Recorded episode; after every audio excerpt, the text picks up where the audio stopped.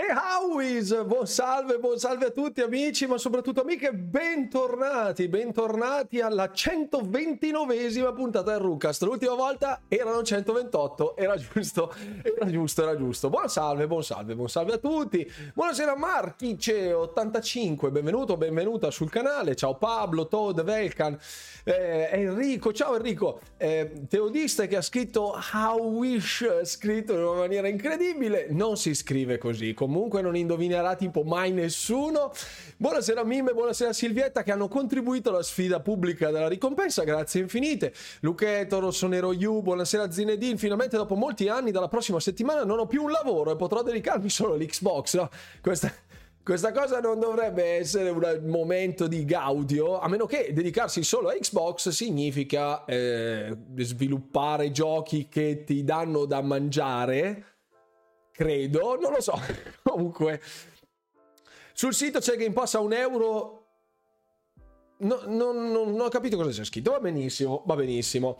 Grazie, grazie Jack Pisano, grazie Rossonero per il contributo e punteggi. Si vede che c'è caldo, più passa il tempo, più ti spogli. No, no, no, no. Sono, e io al massimo sono così. Ecco, al massimo ho la mia canottiera, basta. Ecco, fine. Non, eh, oltre questo non posso. Uno perché non ne ho la possibilità fisica, ecco. Due, perché sennò mi shottano il canale, che sarebbe anche evitabile da questo punto di vista. Ma comunque, ma comunque, ma comunque. Prenderà il posto di Aaron Greenberg, Zine, può essere. Buonasera Red, buonasera. Licenziamoci tutti e andiamo a giocare. Miseria cacca. Fantastico, sarebbe fantastico, sarebbe fantastico. Buonasera Clapton, buonasera, ciao carissimo. Piscine e bikini. Ecco, se cercate quel tipo di content, qui non eh, non ci sono. Manca la materia prima. Manca la materia prima. Il processo sull'acquisizione che ha spoilerato la potenza della nuova Switch. Sì, eh, ma questo, questo già, già, si sapeva da qualche, da qualche, giorno. Nello store è tornata l'offerta del Game Pass a un euro per i non abbonati. Ah, ecco, grazie mille Foxy per la comunicazione. Grazie Vincenzo. Grazie. E tra tre mesi si nasce. Buonasera, buonasera. Grazie per i sei mesi, Vincenzo. Grazie infinite. Buonasera, Prookstar. Buonasera. Eh, bene, interessante che sia tornata l'offerta Game Pass a un euro per i non abbonati. Very nice, ma eh, c'è direttamente sul sito? C'è un quiz anche stasera, vedo l'icona. No, semplicemente non ho disattivato l'interfaccia. Non ho disattivato l'interfaccia, grazie mille. Oh, grazie Miller Foxy anche per l'abbonamento, grazie, grazie, benvenuto a bordo del, del canale degli abbonati.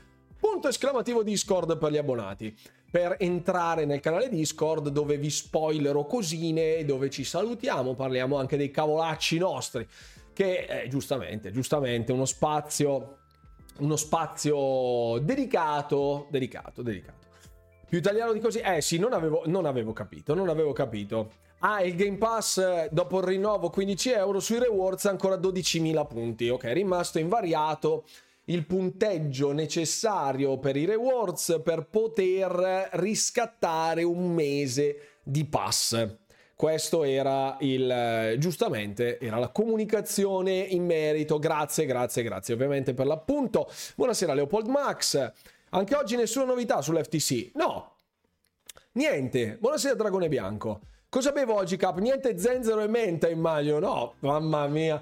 Mamma mia, che incubo, che incubo. Quella roba mi ha, mi ha veramente devastato. Ho visto per dei giorni immagini di terrore e di tragedia all'interno della, della mia mente questo sapore di zenzero abbastanza dubbio però vabbè però vabbè eh, no stasera siamo direttamente andiamo di eh, grappa secca no non è vero non è vero è acqua è acqua è acqua Buonasera Play Studio, buonasera, grazie Jack Pisanu, grazie infinite per i 35 bit, tutto coi corgi, grazie mille, grazie. Per te quando arriverà la sentenza del giudice Corley? Eh, eh, un'ottima domanda, oggi sarebbe dovuto arrivare qualcosa, però oggi poi era impegnato e domani non si... Boh, boh, non lo so, tecnicamente deve arrivare per essere mm, in linea, diciamo, deve rientrare entro. Grazie mille Nizzallen per l'abbonamento, grazie per i 5 mesi, grazie infinite. Intanto è partito l'Hype Train. Dovrebbe arrivare entro il 19, se non ricordo male. quindi devono esserci poi 5 giorni lavorativi antecedenti per poter presentare eventuali ricorsi al giudizio del giudice per, per la, la, preliminary injunction, quindi 18, 17, 14, 13, 12. Quindi può arrivare fino a martedì barra mercoledì. Ecco, potrebbe arrivare fino a martedì, mercoledì, circa, da quanto ricordo, da quanto ricordo. Sangue di Lemmings filtrato. Può essere, lo zenzero fa bene alle, all'erezione o durata? Guarda, ho già due figlie e personalmente... Sono, almeno da questo punto, da quel punto di vista, sono a posto, ecco, non, non ho bisogno di artifici, però grazie per avermelo fatto presente. Potrebbe venire buono un domani in futuro, chi lo sa. Buonasera Tony. Hai sentito che hanno confermato i 125 giga su Xbox Serie X e 85 giga su Starfield? Non ho sentito la comunicazione ufficiale in tal senso. Non ho... A quando una collab con il buon Maguzzolo? Perché c'è, qua, c'è Maguzzolo? Matteo si è palesato in chat. No, saluto Matteo che comunque è un, è un ragazzo d'oro il, il, buon Maguzzolo e no, non credo, cioè nel senso non, non ce n'è stata mai una richiesta esplicita dopo altre richieste che appunto sono state nullificate, pertanto per me arriva entro domani. Dicevano che avesse un calendario troppo impegnato nei prossimi giorni. Può essere perché poi so che ha robe varie, altri, altri impegni, potrebbe slittare troppo in là. Boh, io non mi faccio nessuna aspettativa, sto tranquillo, sto sereno, respiro con calma. Con calma. Buonasera, Davil. Tu dici lunedì, e qui adesso bisogna vedere eh, chi la imbrocca meglio, chi la meglio. Buonasera, Otomo. E How Who Is, che non è così, ma va bene uguale.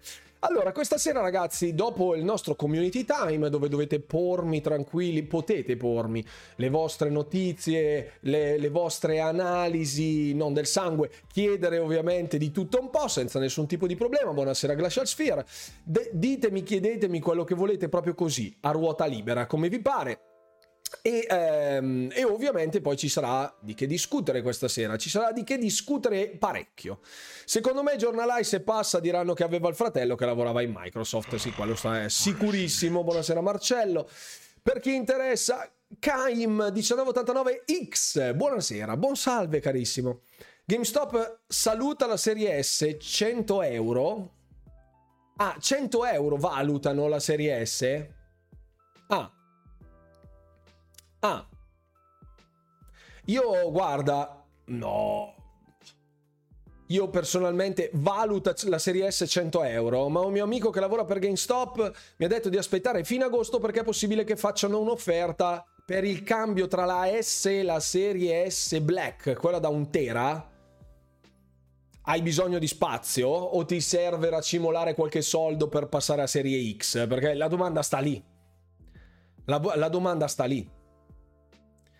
Che sia in arrivo l'annuncio del 6, Jack per eh, GTA. No, parleremo anche di GTA però. Sì, anche secondo me se hai bisogno di soldi, vendila da solo e basta. Secondo me è molto meglio. Decisamente meglio. Andare, andare su andare da GameStop uh, significa lasciargli dei soldi sostanzialmente gratis, ecco. Axel Pipe 85, ciao, benvenuto, benvenuto a bordo della live. Game Pass Family niente in Italia, per, per ora niente. Nessuna news. Niente. Scambiala con un chilo di sassi selezionati. Buonasera Fix che arriva a bordo della live. Io sono abbastanza curioso, fra virgolette, di vedere alcune reazioni, cioè di, di, chied- di sapere il vostro parere in merito ad alcune cose. Perché francamente mi ha... Mh, mm, oggi parlando con i ragazzi appunto della, della, redazione, il buon Bastard Wolf, il buon Red e anche Lorenzo, che saluto perché lui non è qui in live con noi solitamente, sono saltati fuori diversi discorsi. Grazie, ciao, benvenuto Axel Piper. Sono saltati fuori diversi discorsi in merito all'ecosistema di Xbox e ehm, varrebbe la pena, secondo me, farci un pensierino sopra perché ho la mia teoria. Ho la, la mia teoria. Vediamo. Vediamo, vediamo.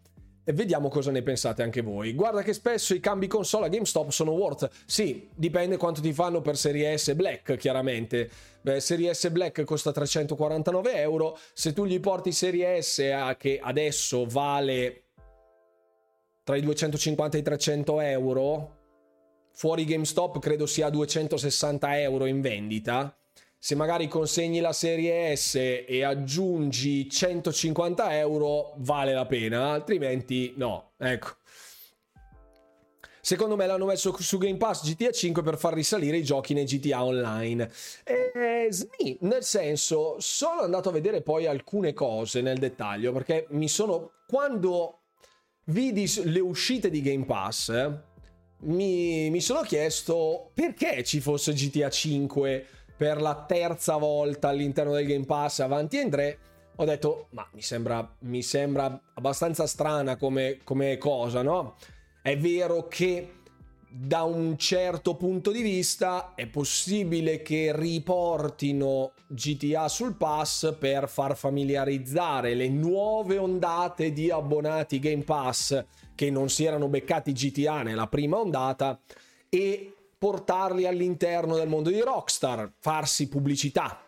Un po', secondo me, è per preparare anche il terreno per i potenziali annunci ad agosto, dove dovrebbero rivelare la, il remake, perché non è una remastered da quanto ho capito io, di Red Dead Redemption, il primo sarebbe proprio un remake, quindi qualcosa cambierà anche a livello di struttura, di storyline, qualcosa cambierà, non sarà solo una rilucidata, una rimasterizzazione, una rispolverata, oppure banalmente era per fare soldi. Ecco, perché vi dico per fare soldi? Perché poi sono andato, è la prima volta che danno GTA Next Gen? Sì, Next Gen, giustamente, grazie Passerotto con le virgolette, perché davvero il prossimo che parla di Next Gen un'altra volta. Siamo praticamente a tre anni all'interno di Xbox eh, Series, anche basta. Ecco, per me la next gen sarà Xbox quel che sarà, quando sarà. Ecco, è la terza volta che entra nel pass. Sì, è la terza, è la terza. Anche Max Payne 1 e 2 stanno remakeando Rockstar per Remedy. Uh, oltre a GTA 4, ecco, GTA 4 è un rumor quello che si vocifera, eh, su GTA 4. Staremo a vedere. Staremo a vedere. Io non sono. Le, masterizza- le rimasterizzazioni, specialmente di alcuni titoli, eh, non lo so. Non lo so. Non lo so. Comunque, ecco, qui c'erano. Vedete che. Mm, oh, adesso vi faccio vedere una cosina. Eccolo. Questo sostanzialmente, ecco, non riesco a mostrarvelo nella maniera corretta perché giustamente, giustamente qua fa casino. Ecco, queste sono le quarterly revenues di GTA ehm, nel corso degli anni.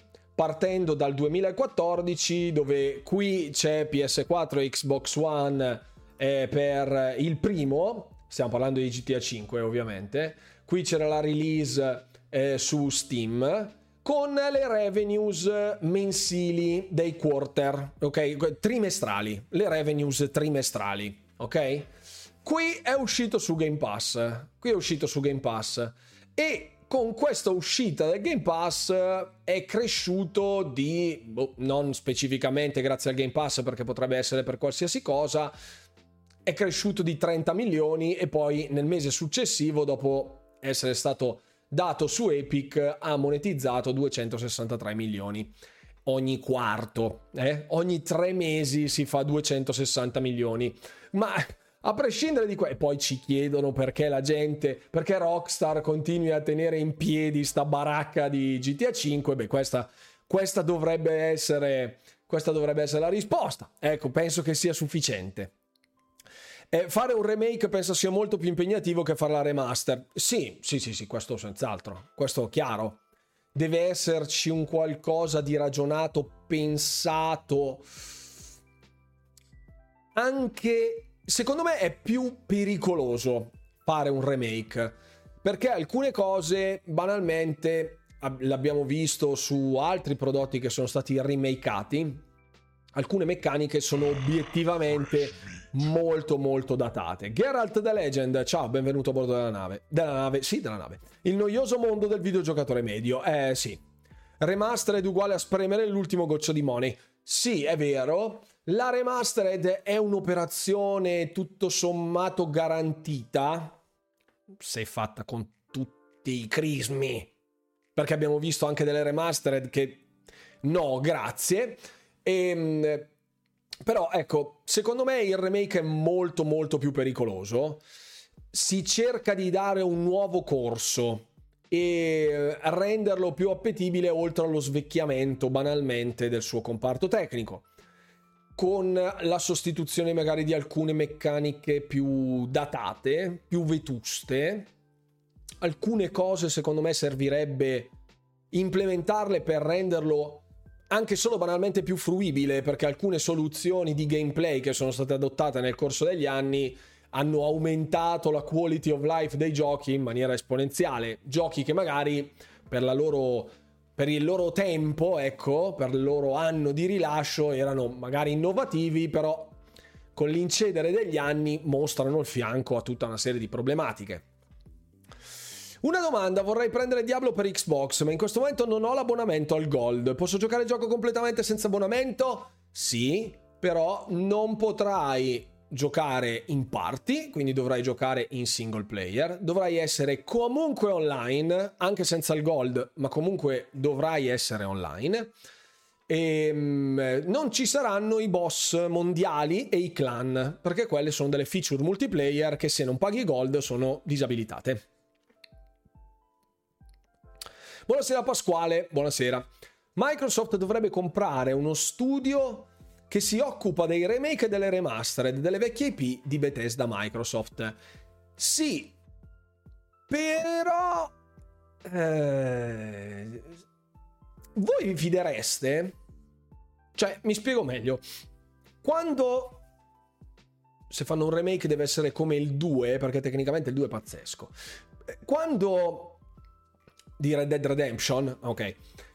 Quando si parla di remastered, è vero che è un colpo abbastanza assicurato, cioè chiaramente si fanno le remastered di un titolo noto, celebre, che garantisce un certo flusso di cassa per, per chi la fa, perché altrimenti uno non va a fare la remastered di Bo- Dig Dug, ecco, non credo.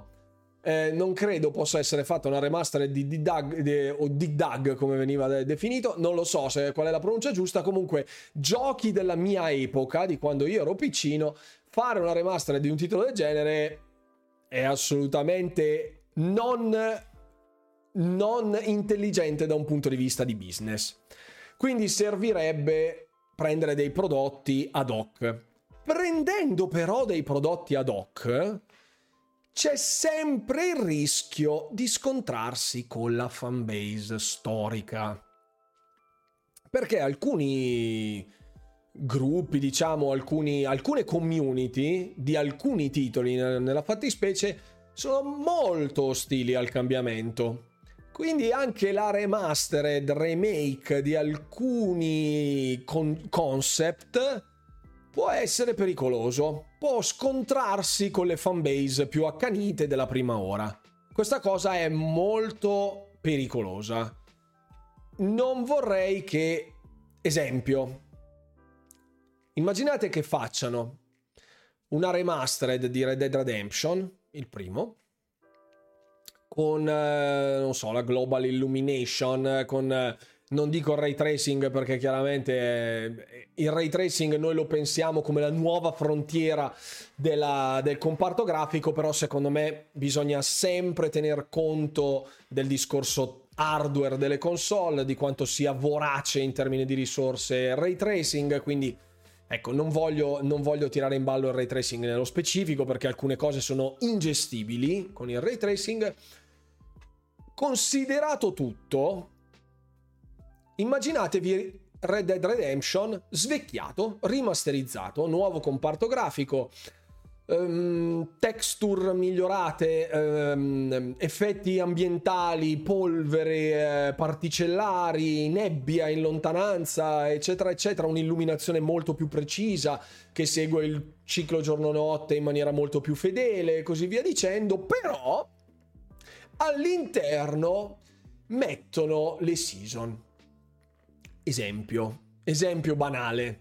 Fai la remastered completa, ma come contenuto aggiuntivo opzionale ci metti le season.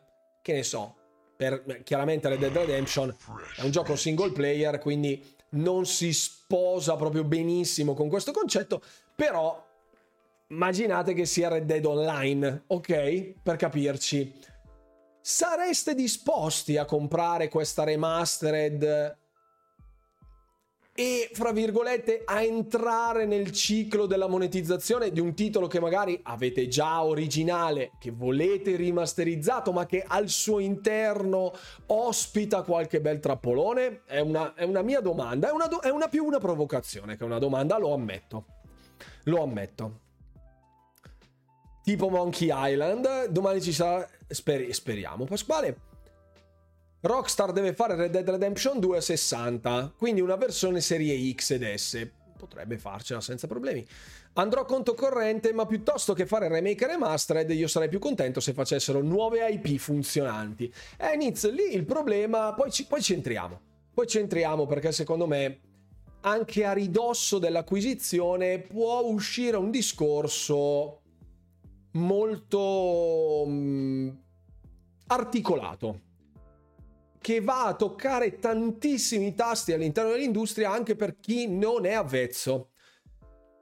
Perché si parla spesso, spessissimo di vogliamo roba nuova da giocare, ma i tempi dell'industria sono molto diversi, i giocatori sono molto più esigenti, quindi anche il publisher o i dev, cioè gli sviluppatori, non tutti si vogliono prendere la responsabilità di imbarcarsi in un viaggio stile Odissea eh, per eh, magari poi toppare malissimo eh, con tutti i capitali che ci sono investiti, l'immagine dello studio, le partnership. Insomma, ecco, eh, lo vediamo questa sera, lo vediamo. Lo vediamo, lo vediamo. Non devono fare la remastered con la IA, vabbè. La mappa di Red Dead Redemption è già tutta presente in Red Dead Redemption 2 ed è esplorabile mi fai pagare 80 euro un gioco pensato e creato da zero, poi mi fai pagare 80 euro un gioco migliorato ma già fatto in precedenza. È una furbata e questo sicuramente sì, assolutamente.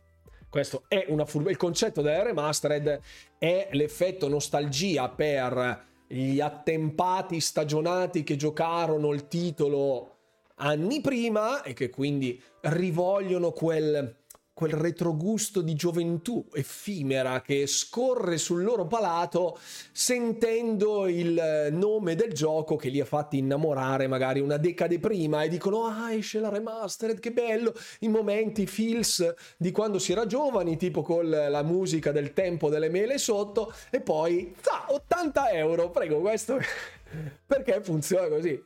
Perché funziona così Sarebbe una cosa in più, giocherei la storia e ciao, arrivederci. Sì, ok, anche questo è un approccio valido. Io non lo comprerei, farei il remake. Eh, il remake però è un'altra roba. Non è meglio un open world Souls-like roguelite action RPG tattico ambientato a Sassuolo? Fino a Sassuolo, cioè fino a tattico ci stava. Ambientato a Sassuolo non so quanto possa offrire. Salutiamo tutti gli amici di Sassuolo che sono certo ci seguiranno sempre. Attempato stagionato, ne ho due su due. Cosa vinco? La bambolina. La bambolina. Tu che ne pensi di Assassin's Creed Black Flag Remake con le meccaniche di Skull and Bones? Ecco, io quando ho sentito questa roba ho avuto il terrore. Ho avuto il terrore. Devo essere... Basta, con le mele pensiamo anche alle pere. Va benissimo qualsiasi tipo di frutta è nutriente, ci mancherebbe altro. Eh, Fare una partitella GTA Online è sempre divertente, anche su questo io non sono un grande fan della saga di GTA in generale, dei prodotti Rockstar non sono un grandissimo fan, lo sapete benissimo.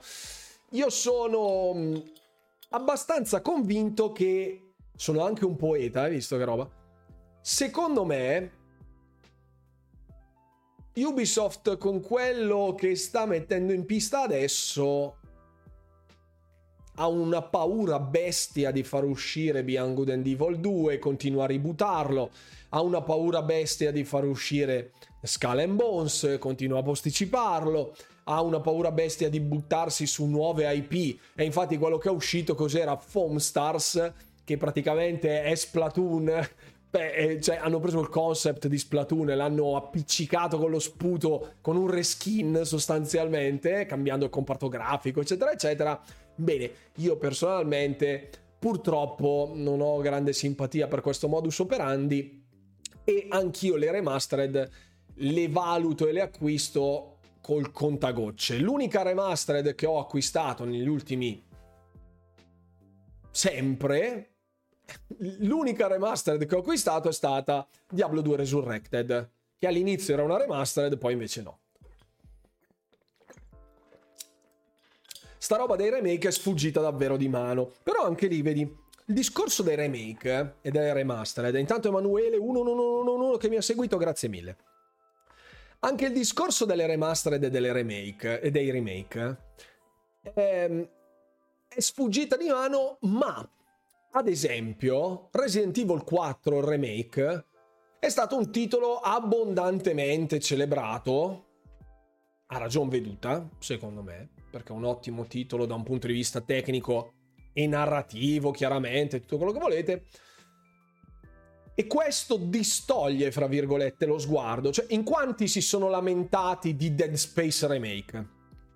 In quanti si sono lamentati di, cioè lamentati seriamente, eh? non è che sto dicendo, non è che ci stiamo attaccando al cavillo per dire mm, questa cosa però se l'avessero fatta meglio col mignolino alzato magari mm, col, col, baffettino manubrio no sto dicendo gente che si è lamentata perché ha detto che sto schifo ecco io sinceramente su Dead Space Remake così come su Resident Evil 4 non ne ho viste tante di lamentele quindi anche il concetto di remake remastered che hanno rotto, è vero, hanno rotto a noi.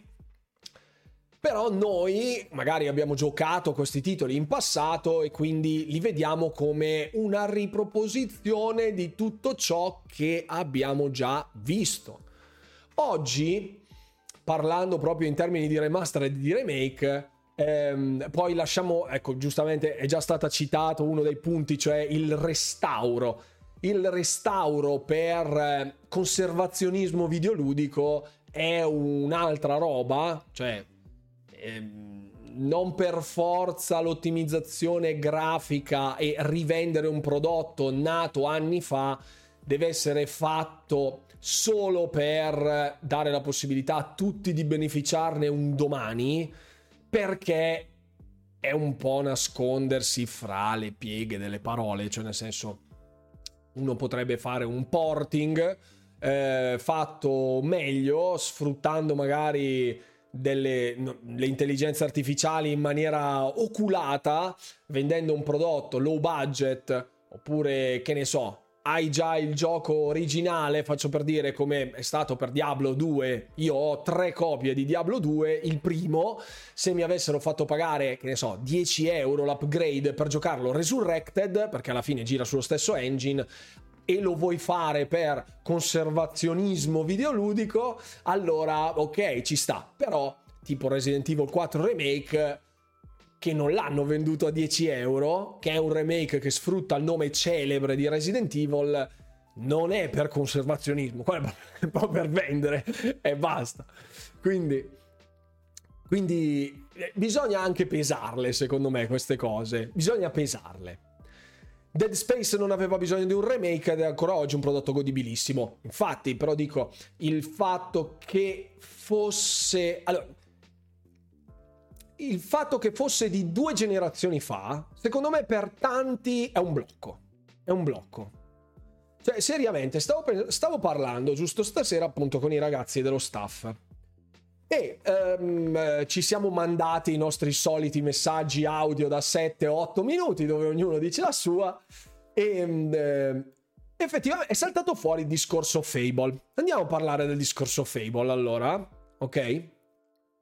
No, vabbè, è vecchio di 2000 anni, facciamolo crollare. Il Colosseo, vabbè, un conto è un restauro del tipo mantenere qualcosa in vita previo decadimento, ma un prodotto digitale lo, lo riporti in auge migliorandolo e fai pagare un esborso di denaro, cioè invogli l'utente a togliere soldi dal suo portafoglio per darli a te che hai fatto questo remaster, questa rimasterizzazione e il tuo potenziamento è ciò che giustifica questo esborso. Se fosse solo davvero per conservazionismo, si prende il source code di ogni gioco, si salva su vari tipi di dispositivo in modo da conservarlo forever and ever nel caso in cui un domani dovesse saltare per aria internet e allora quello ok, ha un senso. Ma vendere un prodotto che già c'è, come ad esempio diceva Fix che um, Dead Space eh, Remake non aveva bisogno di una rimasterizzazione, c'era anche sul pass. Io personalmente sono andato a rigiocarmi l'incipit di Dead Space Remake prima della release di, di Dead Space 1, prima della release di Dead Space Remake ed era un gioco comunque godibile, però purtroppo purtroppo ha comunque i suoi anni e secondo me questa cosa è un'altra giustificazione da un lato per fare la rimasterizzazione, da un lato per farlo pagare full price. Quindi dando un colpo al cerchio, un colpo alla botte. Parlando proprio nello specifico di Fable, che è un po' che è un po' secondo me il casus belli. Fable adesso ha questo, questo reboot, perché Fable nuovo è proprio un reboot, a tutti gli effetti. A, a sto punto uno cerca di avvicinarsi, vediamo come posso dirlo senza dire una minchiata, la stragrande maggioranza di persone che hanno partecipato allo showcase, che hanno visto lo showcase e che magari prima non erano mai entrate in contatti con Fable perché il trailer in CGI del 2020 o 2019, qual che fosse, insomma, ehm, non l'aveva visto, quello dove c'è la fatina che svolazza e poi viene mangiata dal rospo eh, magari non si è mai interessato. Ha visto queste due sequenze in croce di gameplay di Fable nuovo, il reboot, e si è incuriosito perché ha anche un certo linguaggio magari colorito, ha una certa dose di demenzialità. E quindi anche solo vedendo lo showcase di quest'anno, eh, oggi 2023, un utente nuovo entra nella, nell'ecosistema di Xbox, segue questo showcase magari a casa di un amico e dice ah mi compro l'Xbox, va bene, me lo compro con l'All Access, eh, mi prendo i tre anni di Game Pass, scarico Game Pass, fammi vedere Fable perché sto amico con cui ho visto lo showcase mi ha detto guarda che tutti i Fable sono sul Game Pass. E allora si installa Fable, si gioca a Fable. Quando gioca Fable, il primo, l'HD, l'anniversary, non è messo benissimo, francamente. Francamente. Rischio di trasformarmi in un balverino, bravo Enrico, bravo Enrico. C'è ancora la puntata del balverino eh, sul, sul secondo canale, sulla mia serie di Fable. Tra tutte le promesse non mantenute, tagliate con l'accetta, il fatto che è invecchiato parecchio male ci sta. Sì, va bene che il fatto che si voglia magari riportare in auge il concept originale di Moligno e dargli il giusto peso e la giusta realizzazione anche tecnica può essere. Però obiettivamente il reboot di Fable è per riportare in auge una serie che ad oggi, per quanto io sia allenato anche a giocare titoli Xbox OG o Xbox 360, obiettivamente Fable il primo, nonostante sia l'HD remastered anniversary, è abbastanza inguardabile. Cioè, da un punto di vista estetico, è invecchiato male. Da un punto di vista delle meccaniche, è invecchiato malissimo, malissimo, malissimo. È legnoso, è vetusto, superato, francamente, superato. Quindi questo reboot avvicina, fra virgolette, la nuova utenza. al brand di Fable, che viene visto come un brand storico dei franchise appunto appartenenti a Xbox e che per l'azienda potrebbe valere milioni di dollari. Perfetto. Se uscisse il remake, la remastered di Fable, la remastered proprio tal quale, reskinnato, retexturizzato, nuovo sistema di illuminazione, nuovo engine migliorato, eccetera, eccetera. Voi lo comprereste? Se, lasciamo stare il fatto che sia nel Game Pass, ok? Era per farvi capire il concetto. Comprereste Fable Remastered? Anzi, facciamo un sondaggio. Così almeno vediamo anche statisticamente chi ha giocato Fable, perché se uno non ha mai giocato i primi Fable dice sì, lo compro, ma perché non l'ho mai giocato, ok? Fable non il reboot, eh? Fable Remastered. Remastered, non il reboot dello showcase, ok? Compreresti Fable Remastered se esistesse? No. E um, argomenta in chat, ok? Chi risponde no deve argomentare il perché non lo comprerebbe, ok? Lasciamo stare che sia nel Game Pass, se mai facessero una cosa del genere, ok, facciamo finta che non sia un first party di Microsoft, buona, così per capirci. No, e argomenta in chat, sì, ehm, perché amo il franchise, quindi è un eh, essere, essere fan, ok? Ah, perché sono un fan, ok? Sì, non ho giocato il primo, eh, sì, altro e argomenta, ok? Per capirci. Ok, oppure e l'ultima, non ho mai giocato Fable. Ah, no. No, ok, lo lasciamo nelle altre due risposte. Lo lasciamo nelle altre due risposte. No, no, il primo, il primo, perché stiamo parlando di remastered episodiche. Abbiamo visto Dead Space, non è che ci hanno messo Dead Space 1, 2, 3. Eh, Resident Evil, è vero, hanno fatto il 2, hanno fatto il 3, hanno fatto il 4 il, la remastered del primo, oltre alla remastered HD, il primo credo non abbia avuto nient'altro, però c'è un lungo corso delle remastered di Capcom. Durata 3 minuti, voglio sapere la vostra. Remastered, rimasterizzazione, non remake, non cambia niente a livello di gameplay. Non cambia niente, non cambia una virgola. Ok? Sull'1 c'è la remaster. Sì, la remastered HD di Resident Evil, giusto? 0 e 1 HD di Resident Evil hanno fatto e hanno rimasterizzato 4, 5, 6. Ok. No, perché mi gioco quello di Xbox One. Ok. Io gioco ancora il primo Fable sia su Xbox che su PC e su quest'ultimo mi ci trovo ancora molto bene. Ci sta Darkedo, eh. Cioè, allora, eh, rispondi al sondaggio che così almeno capiamo, ok? Io ho messo no e riposto quello che ho scritto prima. Fable avrebbe bisogno di molto di più di un revamp tecnico. Quindi Fix è della, della squadra del no rimasterizzazione, ma servirebbe un remake. Alcune cose andrebbero modificate. Quindi il titolo è vecchio non solo esteticamente, ma anche concettualmente di meccanica, a livello di gameplay. Ok, il gameplay è datato. Io no perché il gameplay non mi soddisfa. Enrico dice la stessa cosa. Remastered no, un remake sì. Perché no? Cos'è? No, eh, Passerotto, devi argomentarmelo meglio. Sì, perché volevo rigiocarlo, ma la grafica mi faceva veramente sanguinare gli occhi. Quindi Alex, invece, ad esempio, è per il partito remastered sì, perché più nuovo è più bello che ci sta. Ho votato no, un gioco di quel periodo necessita un remake. Ok. Buonasera Nico Fader, non è solo una questione di livello tecnico, è proprio il gameplay core che è vetusto. Ok, e fin qua ci siamo. Buonasera Bollato.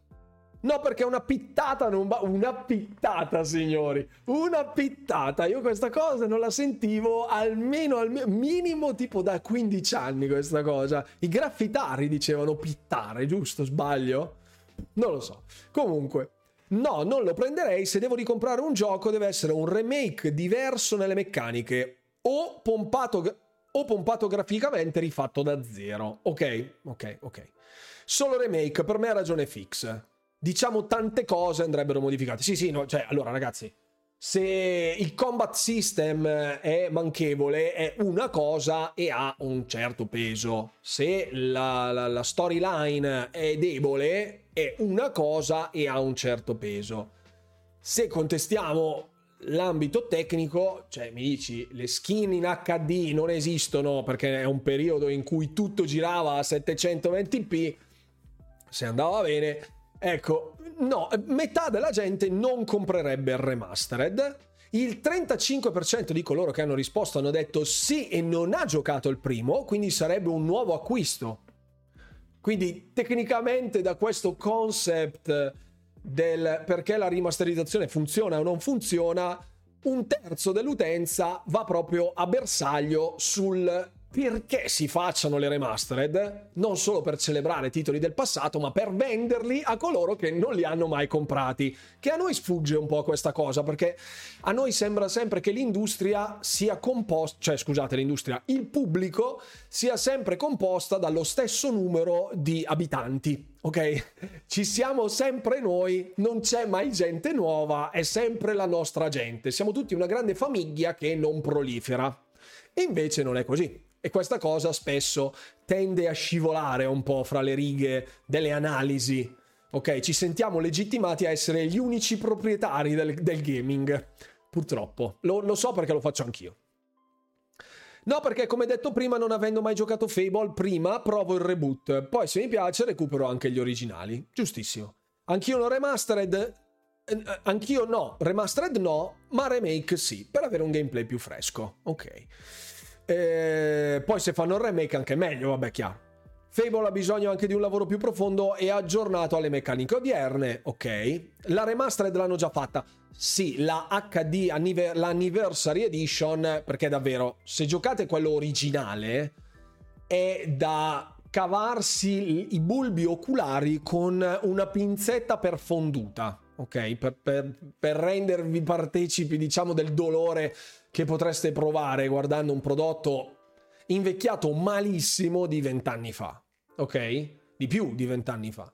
Se invece parliamo dell'anniversary, che è dell'inizio del 2010, cioè del, dell'annata dei 2010, è comunque brutto, perché è comunque brutto, tecnicamente magari tecnicamente, no, secondo me già anche all'epoca non era tecnicamente così sbalorditivo, tecnicamente migliore rispetto a quello originale, però francamente inguardabile, anche se è una remastered, francamente inguardabile. Non ho mai giocato al primo, mi accontento degli originali. Ok, perfetto. Sì, perché mi piace il brand, ma è un sì con riserva. Se fanno un remake dove vengono riviste le meccaniche di gioco, altrimenti no. Ok, perfetto. No, perché il gioco OG lo conosco praticamente a memoria e per me non ha senso spendere tot euro solo per una banale rimasterizzazione. Teo infatti va direttamente dalla parte opposta dello spettro del 30% che ha detto sì, certo che la comprerei perché non ci ho mai giocato. Invece il no, perché ci ho già giocato, è perfettamente legittimo, tanto quanto il sì, perché non l'ho mai giocato. Quindi in mezzo a chi l'ha giocato e gli basta così, Dall'altra parte c'è chi non l'ha mai giocato e è interessato a un certo tipo di prodotto, nel mezzo c'è la zona grigia, che secondo me deve essere per forza a favore dei remake e non delle remastered. Un indeciso devi convincerlo, devi per forza convincerlo. Se Diablo 2 Resurrected, passando per un caso da un caso teorico come la remake, il remastered di Fable, nu- la nuova remastered ipotizzata di Fable, e la remastered di Diablo 2, che al lato pratico è successa, la remastered di Diablo 2 non è una sola remastered, ce l'hanno venduta come una vera remastered. Erano passati anche 20 anni da quello iniziale, perché è uscito nel 99 e la remastered è uscita nel 2019, forse. No, 2021. 21. Sì, 2021. Quindi, detto ciò, è passato un enorme periodo nel mezzo. È come se il primo Fable OG non fosse mai stato rimasterizzato. Io credo che praticamente anche quelli dell'ho giocato sarebbero molti meno se ci fosse stata solo la versione OG disponibile oggi, ok?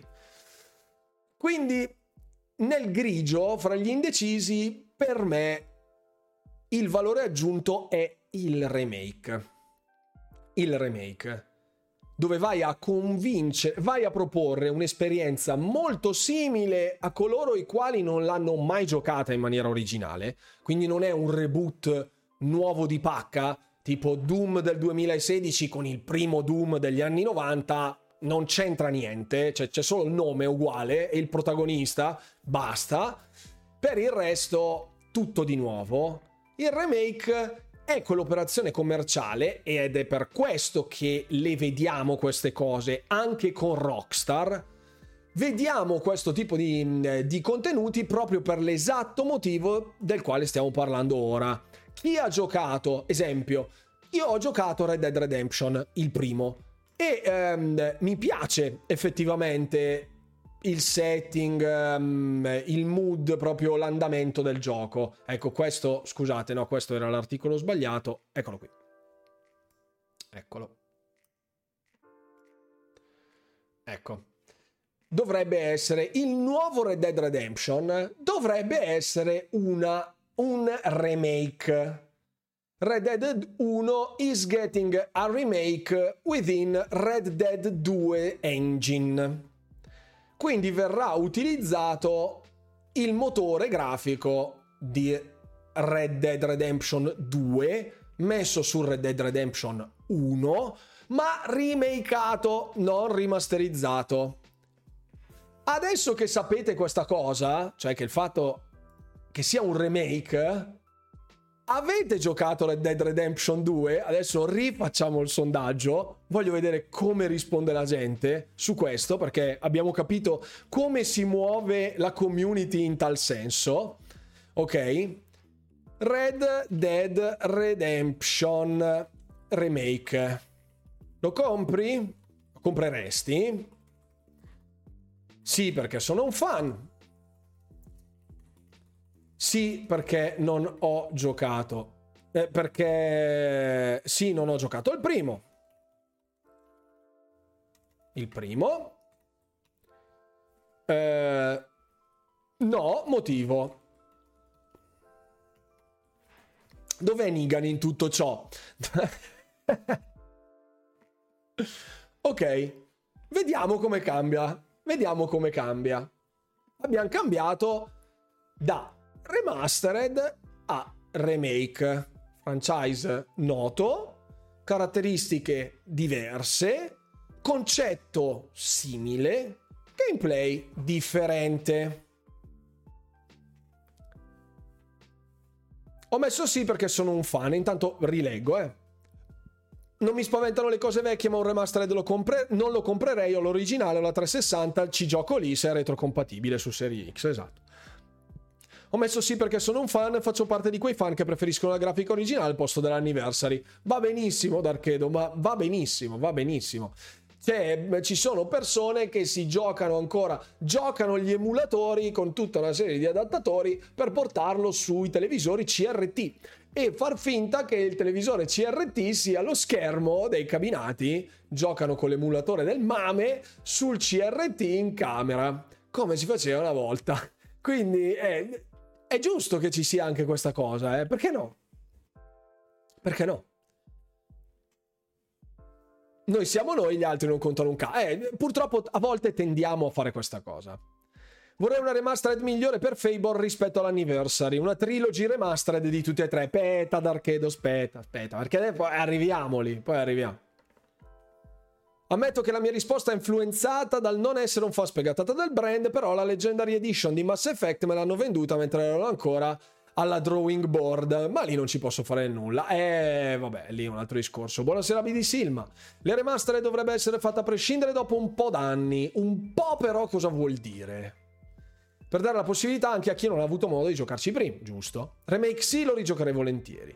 Sento Doom, voglio più Doom, datemi Doom. Va benissimo. Passerotto, sai che io sottoscrivo. Eh, in questo caso, ok, il primo no perché è noioso, troppo lento. Giocato, spolpato, va benissimo. Ce l'ho, ma devo ancora giocarlo, Osmith. È un po'... Occhio agli spoiler. Sì, anch'io non ho giocato il primo, quel che resta del gioco. Senza miglioramenti grafici significativi non le comprerò avendo giocando il primo a suo tempo. Beh, l'engine dal primo al secondo cambia, eh. Insomma. No perché non è in italiano, no perché non ha bisogno di un remake, poi sono povero, ma... Enrico.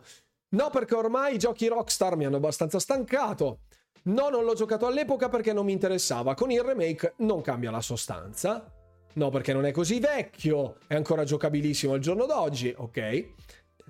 Ho due CRT sull'altra qui di a fianco, più altre quattro di là. Perfetto, esatto.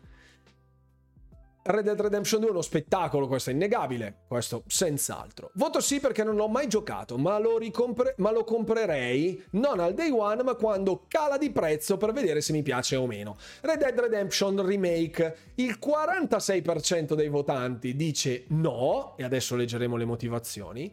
Sì perché non ho mai giocato il primo, il 32%, quindi ancora un terzo delle persone fra remaster e remake. Abbiamo cambiato genere, cambiato first party, third party, cambiato epoca epoca, eppure la gente giustamente non ha giocato tutti i titoli del mondo, che, che se ne possa pensare, e, ehm, e quindi vede bene un'operazione remastered barra remake perché non ha mai giocato il primo. La cosa gli interessa e dice perché mai dovrei andare a acquistare quello da 30 euro su Xbox 360 quando ne metterò 70 fra boh, un anno, una roba del genere e ce l'ho all'ultima generazione di console disponibile, ottimizzato, migliorato con gli engine super rifiniti e così via dicendo.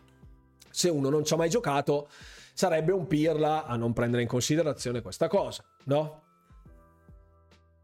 Non l'ho mai giocato perché non mi interessava, il remake non risolve, va benissimo. Non hai calcolato una cosa riguardo alle remastered? Io ho preso quelle di Resident Evil perché avevo tutti i DLC, come se fossero Gold Edition. Ah, ok, quello è un altro discorso, sì, vabbè. Tutto sommato non mi sembra invecchiato così male, discorso che con Fable non si può fare, visto che è invecchiato talmente male che giocarci è una tortura medievale.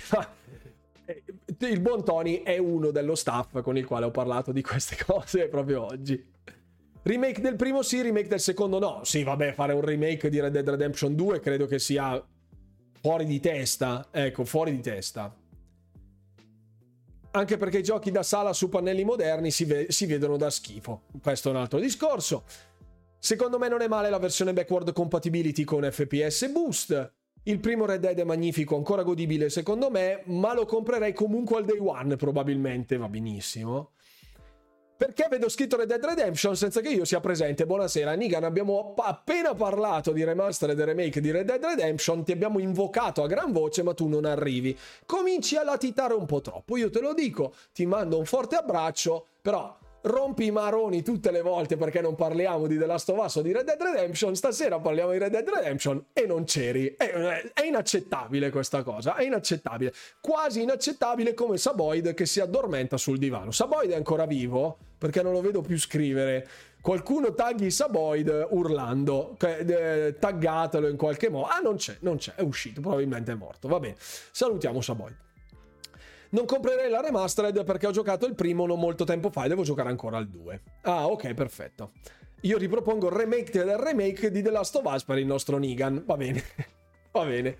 Allora, in tal senso, secondo voi Serie X, chiede Osmith, riuscirebbe a spingere Red Dead Redemption 2 a 60 fps?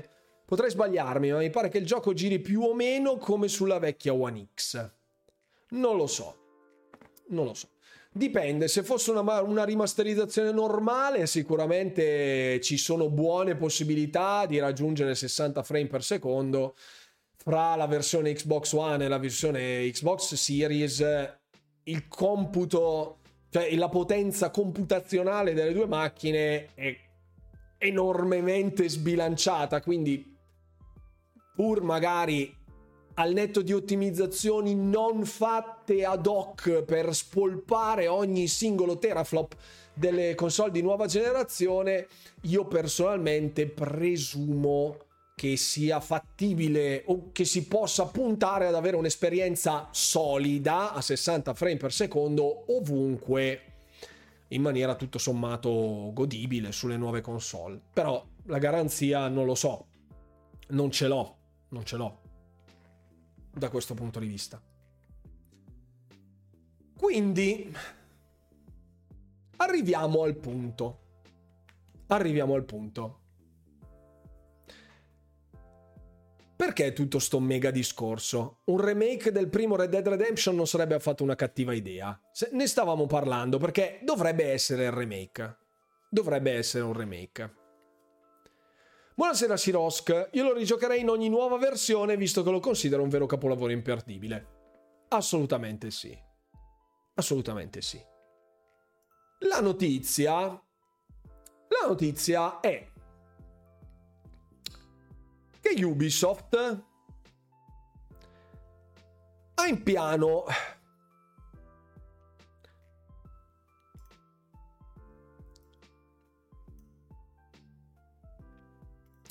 Eccoci. Allora, abbiamo appena detto un Fable Remastered non ci sta. Se fosse un remake ci starebbe molto di più. Se del 50% che votava no alla remastered di Fable dicessimo guarda che non è una remastered ma è un remake, uniti a coloro che non hanno mai giocato il primo Fable, secondo me si passerebbe abbondantemente il 60, 70, anche 80%. Ok? Se fosse un remake. Abbiamo visto il remake di Red Dead Redemption, 30% non l'ha mai giocato, un, uh, un 25-30% gradirebbe il remake, altri no. Ok? L'altro spettro della medaglia è questo, cioè un'azienda che ultimamente fa praticamente solo ed esclusivamente sciacallaggio, anzi credo sia il caso di dire necrofagia direttamente dei suoi stessi franchise. Assassin's Creed è lungi dall'essere un franchise morto da questo punto di vista, ma si stanno accanendo in una maniera tale su sti poveri assassini che davvero fra poco qualsiasi cosa verrà rifatta, remakeata, rimasterizzata, ributata, perché il nuovo Assassin's Creed Mirage è un reboot, se vogliamo, è un nuovo episodio del franchise, ma è un reboot dei primi episodi. L'abbiamo visto dal setting, l'abbiamo visto da un determinato stile, ecco, una direzione artistica, le meccaniche tutto sommato abbastanza grezze, mm, come erano i primi episodi. Abbiamo visto anche di controparte un, uh, un, piano di rimasterizzazione, la Ezio Collection ancora ai tempi di Xbox One, che rimasterizzava t- titoli parecchio datati, e adesso dopo il fallimento delle nuove IP, e adesso poi ci colleghiamo proprio con questo passaggio, ci colleghiamo proprio al discorso. Quanto è pesante per le aziende tirare avanti con ciò che hanno senza dover per forza, perché secondo me è quasi un obbligo a un certo punto dove, che la vivi male, a parte alcuni casi limite, senza dover per forza mettersi a ridiscutere ogni paradigma che ora fa parte della tua azienda da decadi, come Assassin's Creed, ok? Si dice remarketizzare, remarketizzare non male in necrofagia, sì, potrebbe, sì, sono, esatto. C'è anche aerofagia, sì.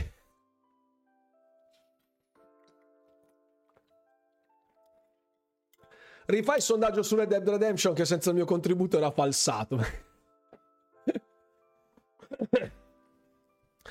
Ezio meritava, adesso Assassin's Creed ha stancato. Giandante, sono d'accordo, la, la remastered di Ezio, ma era anche in un momento in cui di remastered non ce n'erano a pacchi, perché io ricordo la remastered della Ezio Collection Edition, credo sia del 2016.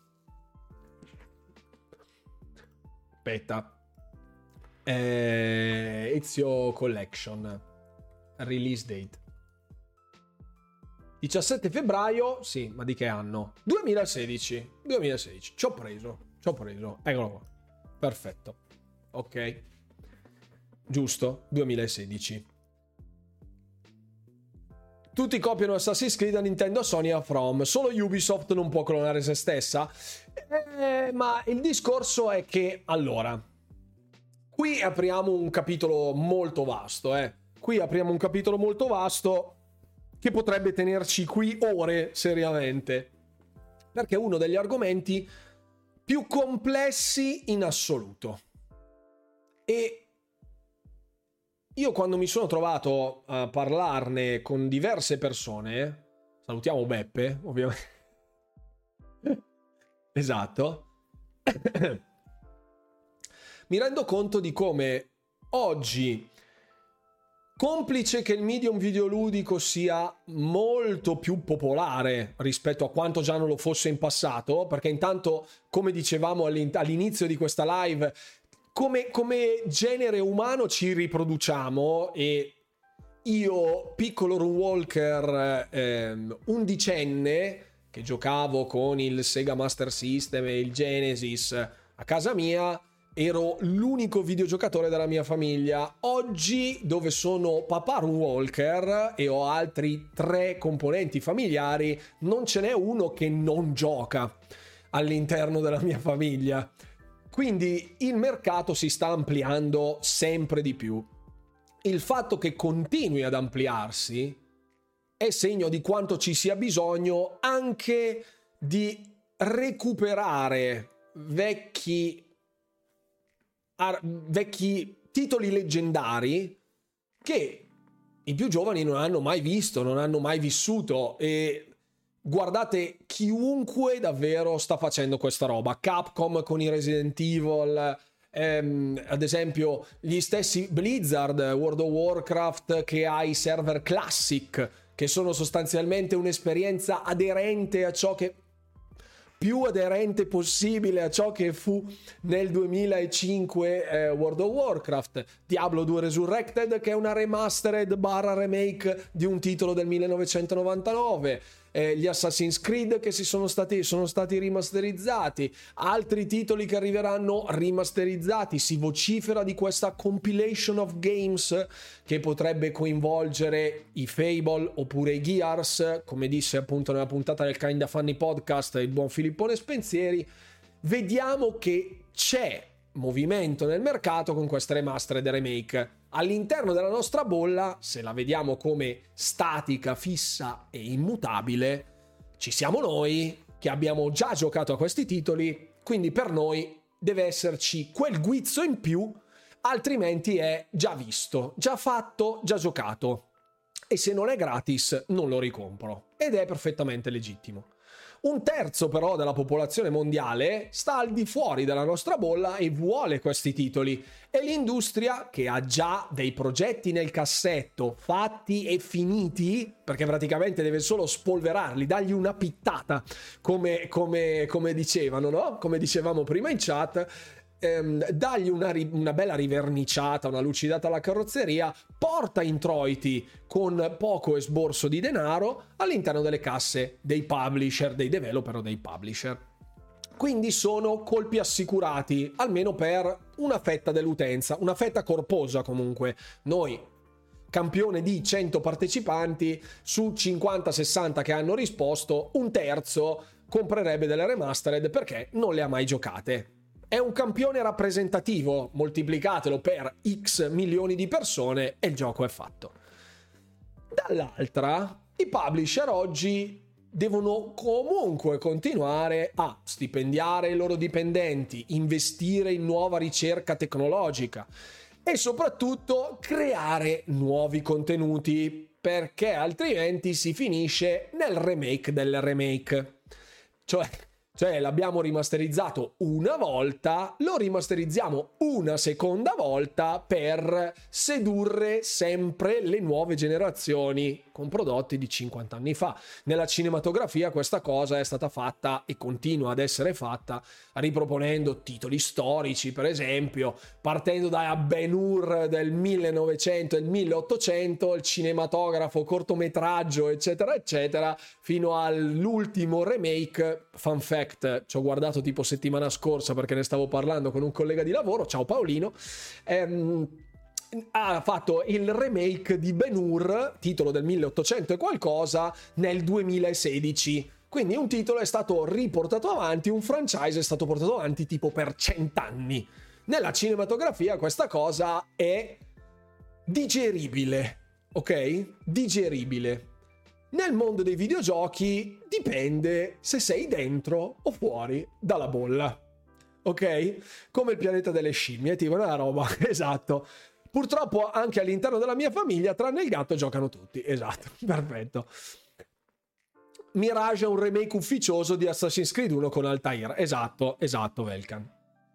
Purtroppo però, oltre a sedurre le nuove utenze che pian piano continuano ad allenare, a, a, riprodursi ciclicamente e quindi fornire sempre più nuovi giocatori, proponendogli titoli vecchi, sempre più spolverati, sempre più ottimizzati, ci sono anche nuove cose da fare perché altrimenti il nome diventa questo qui, quello che state vedendo in questo momento, ovvero Ubisoft, un'azienda che sembra aver perso la sua anima, la sua anima creativa, innovativa, eh, originale, fresca, in favore di un money grab di un caching pesantissimo su franchise super collaudati che comunque vendono a pacchi.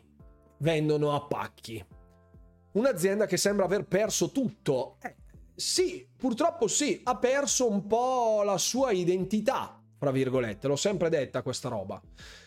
Perché oggi fa così tanto rumore un remake di Black Flag? Black Flag in sé per sé può essere un titolo rimasterizzabile se vogliamo, anche se non, non ne vedo l'esigenza. Un titolo remakeabile potrebbe essere, non lo so, dovrebbe dare davvero quel qualcosa in più, un valore aggiunto in più all'esperienza di Connor. Adesso non mi ricordo, Connor era, no, non ricordo come si chiamasse il personaggio. Mi sembra Connor. Ok. Io personalmente sono rimasto putrefatto dal fatto che si vada a parlare di un remake di Assassin's Creed Black Flag quando il titolo nuovo, una nuova IP basata su un concept già esistente come quello di Black Flag non venga minimamente citato. Perché? Perché dobbiamo beccarci il Black Flag di Assassin's Creed e di Skull and Bones non c'è traccia sul radar. Perché Skull and Bones è una nuova IP. Ciò che è stato mostrato ha fallito in qualità di nuova IP. Ne hanno parlato tutti, coloro che hanno giocato la technical beta l'hanno detto tutti è un gioco che campa sull'estrapolazione di alcune meccaniche di Black Flag, le ha rimesse, rin- ringiovanite, rimaneggiate, basta. Con i continui rinvii, anche per via di questo modus operandi di cannibalizzare sempre i propri franchise, di essere diventati dei necrofili ormai davvero, quelli di, dei, dei necrofagi, scusati, eh, sono diventati dei necrofagi, quelli di, di Ubisoft, siamo arrivati al punto esatto in cui preferiscono far dimenticare a tutte le persone che ci sia in corso una nuova IP basata su un titolo piratesco che a sua volta prendeva da Assassin's Creed Black Flag e ci ridanno un nuovo Assassin's Creed Black Flag le aziende, anche quelle grosse, anche quelle piene di milioni, o di miliardi non sono più così propense a investire quantità di capitali giganteschi per fare qualcosa di nuovo. Perché oggi è un super rischio. Un super rischio. Strano che non abbiano fatto un remake del primo Far Cry, visto che l'anno prossimo fa 20 anni. Non scrivere a Ivo Virgoletto perché mette subito quattro scribacchini a fare tutte cose. A me... Guarda che... Eh, guarda che... Eh. Esatto, dice Nigal. Tranquillo che lo faranno, ma sicuro.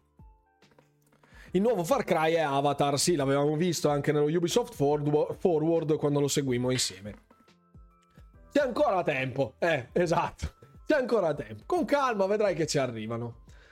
Oggi l'industria delle nuove IP è molto pericolosa. Molto pericolosa. Guardate i titoli più noti di nuove IP. Che cosa hanno concretizzato? Adesso ditemi voi della chat. Buonasera, buonasera Fabio, buonasera. Nessun ritardo. Ci mancherebbe altro. L'importante è passare. Ciao, benvenuto a bordo della live Fabio.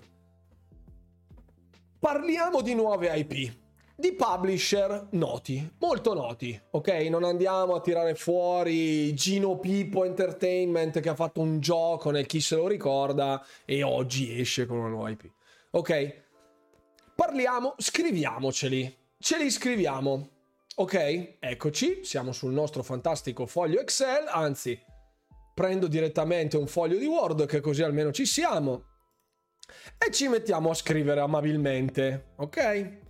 Così almeno vediamo il da farsi. Perché secondo me, arrivando alla fine di questo elenco, parliamo di franchise grossi, di publisher o di developer grossi, ok? Niente roba indipendente, eh? nomi altisonanti dell'industria che escono con delle nuove IP, ok? Spazio a voi. Ok, eh, rispetto per Gino Pippo, ma ci mancherebbe, ok? Ok, stiamo facendo un discorso enorme su remake, remastered, reboot, la riproposizione di determinati contenuti, cosa costi fare una nuova IP e quali siano i potenziali rischi. Ok? Partiamo. Ubisoft, già che abbiamo trattato, ecco poi ditemi, si vede, non si vede, se legge, non si legge. Ok. Si legge. Ubisoft Qual è la nuova IP? Quali sono le nuove IP di Ubisoft? Skull and Bones e Foam Stars di quelle che sappiamo. Ok? Di quello che sappiamo. Queste due, presumo. Forza, un po' di collaborazione in chat, eh? Come di Square Cos'è che aveva fatto la nuova IP di Ubisoft che avevamo visto? Avatar, certo, sì. Ma mannaggia la pupazza, sì. Che poi è, è su licenza, però vabbè. La, va bene. Avatar Frontiers of Pandora. Ok? Ok. E Star Wars. E Star Wars. Outlaws. Ok? Di queste, due, che sono queste qui, sono tecnicamente su dei franchise già esistenti. Ok? Tecnicamente, tecnicamente. X Defiant, sì, è vero, X Defiant è un nu- una nuova IP che strizza un po' l'occhio ad altri prodotti, però vabbè. Ok. Far Cry Redemption Auto? Che, che cos'è? Che cos'è Far Cry Redemption Auto? Ok. Andiamo avanti. Vai, vai, vai, vai, vai. Vai con l'elenco. Allora, vai con l'elenco. The Division Mobile. No, vabbè. Forza Ubisoft esisteva già tecnicamente. È, è uh, The Crew 3. The Division, The Division Heartland che fine ha fatto? Non pervenuto. Non pervenuto, non si è visto niente. A me nella beta li ha strizzati entrambi gli occhi, non volevo vederlo, perfetto. Far Redemption Us. Mamma mia. Allora, Bungie con Marathon. Ok. Bungie Marathon. Ok? Avanti. Abbiamo visto guardiamo dalla, dalla, nuova generazione di console, dalla corrente generazione di console, ok? CD Projekt ha fatto Cyberpunk. A cavallo, se vogliamo, fra la vecchia e la nuova generazione di console, però è una nuova IP. Ok? Ok. Avanti, forza. Continuiamo. Mettiamo tutto per benino che così si legge tutto, facciamo una bella riflessione. Ok? Poi. Vai. Sony Sony PlayStation chiaramente. Cosa sta producendo? Eccoci, i 123 Game as a Service di Sony. Perché poi voglio fare anche una riflessione in tal senso, eh? perché noi ci lamentiamo sempre di tutto e tutto ciò che abbiamo è sempre insufficiente per una piccola percentuale della popolazione che spesso urla ai 420 scempiaggini e i giornalai come al solito fanno da cassa di risonanza per tutta una serie di motivi anche commerciali ecco. E, eh, e poi la gente non capisce più nulla. Wolverine Wolverine anche questo va bene Wolverine questo è basato però su un, un franchise non di suo possesso giusto? correggetemi se sbaglio Hi-Fi Rush può andare? Certo, assolutamente sì. Passiamo direttamente a Microsoft allora. Cioè, mettiamo qui, poi aggiungiamo. Ok? Ok. Da quando dobbiamo partire come periodo? Da quando sono arrivate le Xbox Series. Ok? Tre anni. Gli ultimi tre anni. Dai, forza. Forza. Rise of the Ronin. Rise of the Ronin è l'ultimo di Ubisoft del quale si vocifera, parlotta, sbofonchia e così via dicendo, corretto? Giusto? Mi ero salvato qualcosa di Rise of the Ronin che avevo visto Returnal, Returnal di Sony, giusto? Returnal.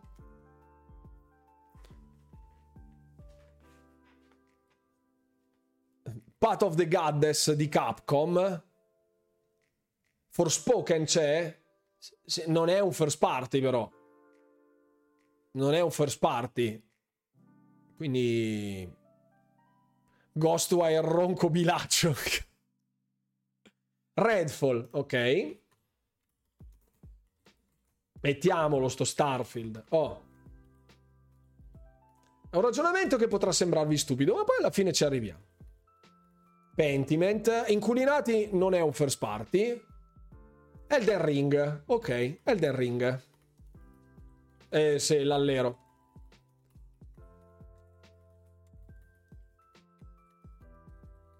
Ok. Hellblade non è una nuova IP, perché Hellblade c'è già. Forza non è una nuova IP, perché Forza c'è già. Deathloop, sì. E Ghostwire. Ok. Ok. Messo, messo. Grounded. Ok. Grounded. Avanti di Square, di Square Enix.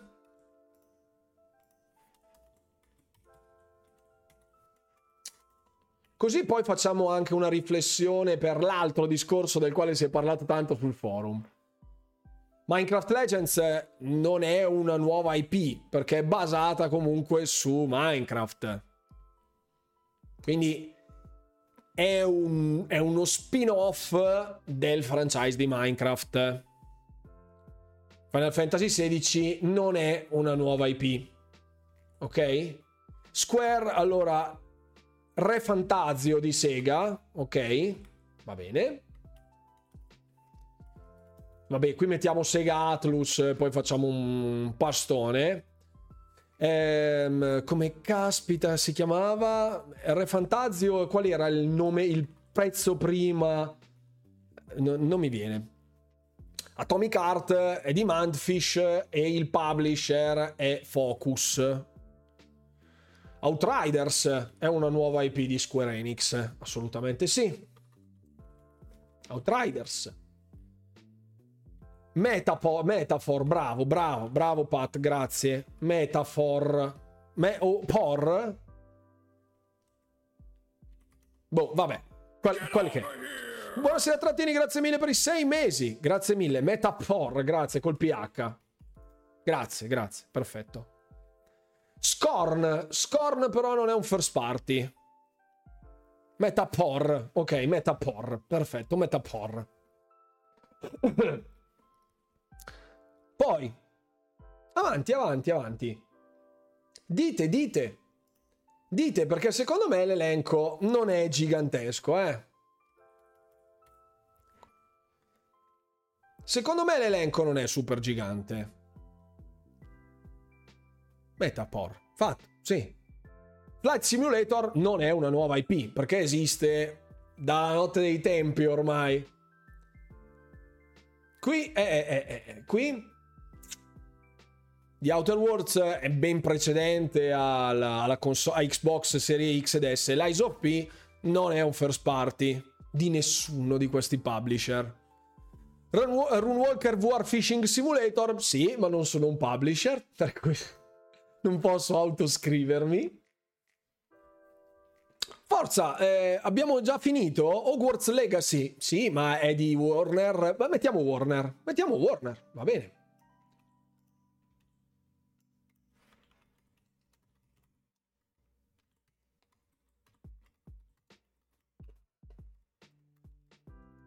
Eh, abbiamo Multiversus anche qui, eh. Attenzione. Qui, eh, giusto, giusto. Eh, raga, raga, scusate. Eh. No? Multiversus messo offline, sì. Suicide Squad, sì. Poi Exoprimal, qui dovremmo andare in Capcom che non abbiamo. Va bene, mettiamo Capcom. Avanti. Primo Flight Simulator dell'82. Gollum, esempio, anche qui vogliamo aprire questo capitolo dolorosissimo, va benissimo. Embracer Group, mamma mia. Ok, ehm, Lotr, Gollum. Gotham Knights, Gotham Knights Va benissimo. Buon salve Oscar, ciao carissimo. Che stiamo facendo? Stiamo, stiamo dividendo un po' publisher con le loro IP nuove di questa nuova generazione di console. Ok? Stiamo facendo un'analisi. La mettiamo così, almeno ci vediamo un po' meglio, perché effettivamente... Ok? Immortals of Avium. Sì, siamo in Electronic Arts. Esatto. Mortal Kombat direi proprio di no. Gollum così bello che hanno chiuso lo studio di sviluppo. No, Fried Funk non l'hanno chiuso lo studio di sviluppo. Hanno chiuso la parte di development che è molto peggio. Avessero chiuso, dice vabbè, hanno fatto un disastro. No, gli hanno detto voi non stenderete più una linea di codice forever. Questo gli hanno detto. Dell'Amplighter League. Eh, qui dovremmo andare in Paradox e eh, anche qui eh, andiamo, andiamo, va, vai, vai, vai. Qui ognuno Lamplighters League. Qui ne escono di, di cose, ragazzi. Ghostware l'abbiamo messo. Ecco, scrivetemi già al publisher se ce l'avete, così ho almeno. Ok. Sarebbe bello, sapete cosa? Cioè, ri- trasportare questo e poi vedere sempre dagli stessi publisher quanta roba di IP già esistenti è uscita nello stesso periodo. Sarebbe una roba allucinante. Allucinante. Avowed no, è basato sul franchise di Pillars, però è una nuova IP, Avowed. A tutti gli effetti, sì. Sì. Immortals Phoenix Rising eh, era già sulle nuove generazioni? Sì, sì, era già sulle nuove generazioni. Sì.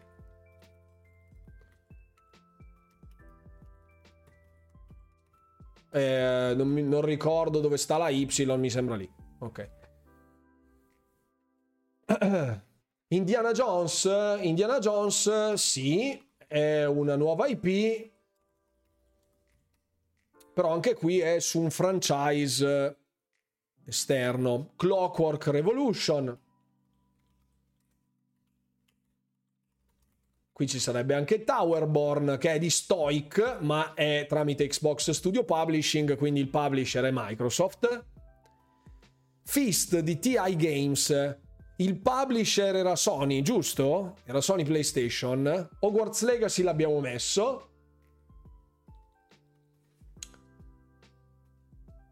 Quindi su Sony dovrebbe esserci Fist. Marathon l'abbiamo messo. Kena e Stray, chi li ha pubblicati? Ma Kena credo... Vediamo subito. È Bill Bill il publisher? Ah sì, è vero, è Bill Bill, sì. Quindi è... Non, è un, non, è un, first party o comunque non è stato pubblicato da PlayStation. Wild Arts, bravissimo. Wild Arts, molto bravo Pat, grazie. Poi adesso ci rendiamo conto di quello che sta succedendo. Walker Fishing Simulator VR è già stato detto. Pragmata di Capcom, ehm, qui. Ok. Adesso facciamo questo giochino perché riservirà delle soddisfazioni, secondo me. Spesso parliamo tanto di tanta roba che esce, ma poco della roba nuova con il giusto peso perché ci lamentiamo sempre di remastered, remake, sequel, eh, spin-off in tutte le salse e poi tutta la roba nuova che arriva e eh, però non sarà mai come pipì e popò allora arriviamo con calma arriviamo con calma GTA come se fosse una nuova IP eh, eh, mettiamolo mettiamo, mettiamo Take Two mettiamo Take Two Mettiamolo. Perché Atomic Heart no? Perché Atomic Heart dovremmo, dovremmo metterlo in focus. In focus entertainment.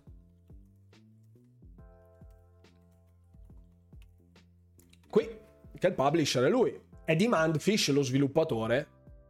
Marvel's Guardians of the Galaxy, sempre in Square. Va benissimo.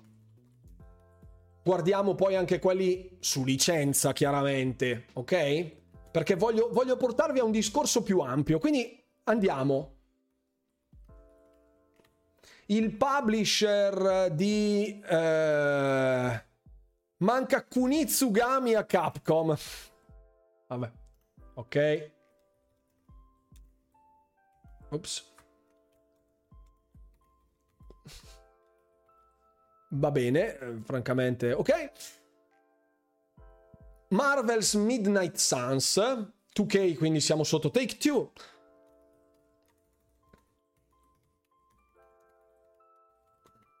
Ok. Tsushima, Tsushima, no, c'era già sulla vecchia generazione di console, era ancora su PS4 Tsushima, quindi non è una di, nuova, di nuovo arrivo. Flintlock The Siege of Dawn è tramite Kepler Media, quindi c'è un accordo di esclusività con Microsoft, ma non è un first party e non è neanche un second party. Igon Life di Squanch Games non è un first party e non è neanche un second party perché non è pubblicato da aspetta eh aspetta eh Infatti sono autopubblicati Squanch Games, quindi no. Towerborn ho messo. C'è, c'è, c'è, c'è. È qua. Eccolo qui. It Takes Two di Electronic Arts. Giusto. Giusto. Assolutamente sì. Overdose, ma... Sì, lo ha presentato Microsoft. Sì, ah, Path of the Goddess, scusa. Sì, non conosco il... Hai, hai ragione, hai ragione. Non mi viene mai... Tu quando parli in nipponico mi disorienti sempre, Fix. Overwatch 2 non è una nuova IP. Come si chiama il nuovo di calcio di EA? Tecnicamente è vero. Tecnicamente è una nuova IP. EA FC 24. Armored Core 6 non è una nuova IP. Non è una nuova IP.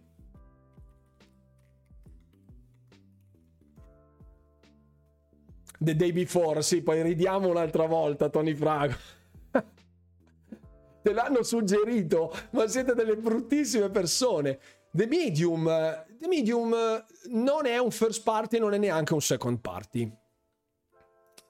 Se non ricordo male, perché è di Bloober, ehm, pubblicato da Bloober. Esatto, Bloober Team SA. Quindi no. No. Destroy All Humans non è, non è, una nuova IP, perché Destroy All Humans c'è da tempo in memoria. Perfect Dark è un reboot. Contraband, giusto? Contraband. Ok. Ice Dusk Force vale, certo. È un second party, vale. Certo che vale. Il videogame di Squid Game lo hanno già annunciato, prima o poi qualcuno lo farà. Grounded c'è comunque, Grounded c'è. Prey di Bethesda, ma non è nella finestra temporale che stiamo analizzando, cioè dall'uscita di Xbox Series in poi, novembre 2020 in avanti. Ara History Untold, sì. Ok. Dicey Dungeons, sì, bellissimo, me piace particolarmente giocarlo specialmente in cloud gaming, ma non è un first party. Benedict Fox è un second party. Adesso poi vado a controllare, eh.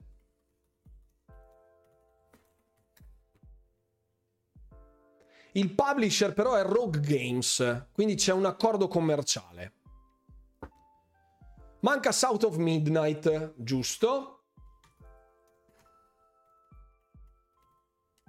Ok. Spider-Man 2 non è una nuova IP. Deep Rock Galactic sì, ma è di Focus. Tra l'altro fighissimo, se vi piacciono dei giochi in cooperativa Deep Rock eh, giocatelo. Giocatelo subito. Coffee Stain il publisher. Coffee Stain. Coffee Stain. No.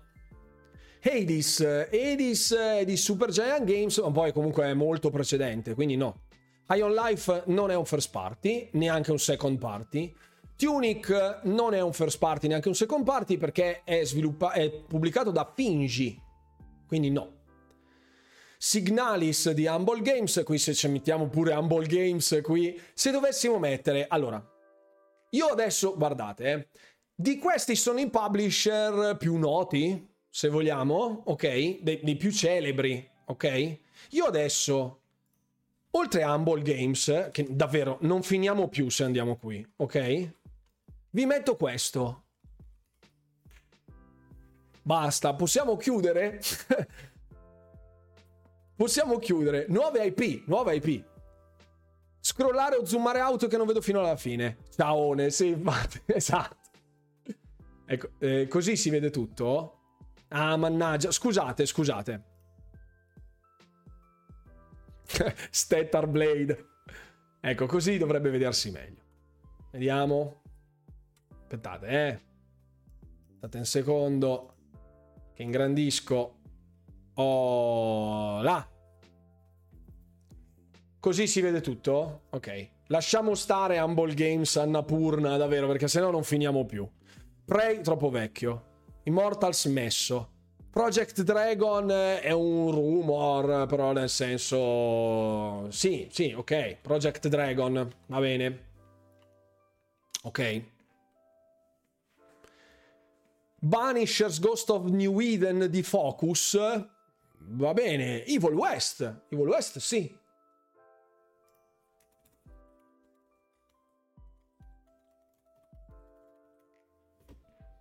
Tunic non è, no, è di Fingi, non è sotto nessuno. Atlas Fallen, eh, sotto chi ricade Atlas Fallen? Aspetta che mi aiuto con la seconda, con la seconda finestra. Deck 13. A Deck 13 è lo sviluppatore Focus. Focus. Ok. Dai. South of Midnight messo. Project Mara, se è ancora vivo. Sì. Sì. Trek to Yomi. Qui ragazzi, a, a, a liberi, liberi. Devolver. Ciao, se mettiamo anche Devolver qui, aiuto. Mettiamolo in quelli pericolosi, che è meglio non citare. Mettiamoli fra quelli pericolosi, ok? Ok, perché sennò è un casino. Road 96. Wulong, sì, certo, Wulong, sì, quello è nuovo, assolutamente. Wulong Fallen Dynasty. Allora, dov'è Sega? Qui. Ops. Non mi ricordo mai. Doppia Y, vero? Sì. Quello di Kojima, sì, vabbè, però. As Dusk Pulse messo. È coi Tecmo, sì, è coi Tecmo, ma è...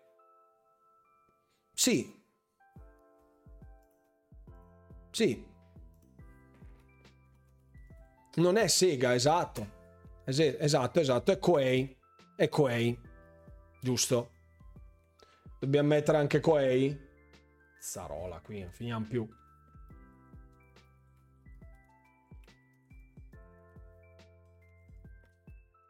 Mamma mia. Il nuovo hunting game di Koei Tecmo pure. Everwild. Vampire Survivors eh, non è un first party né, né, un se- né un second party. Judas. Judas era il nuovo di Remedy. Aspetta, eh, non mi ricordo più.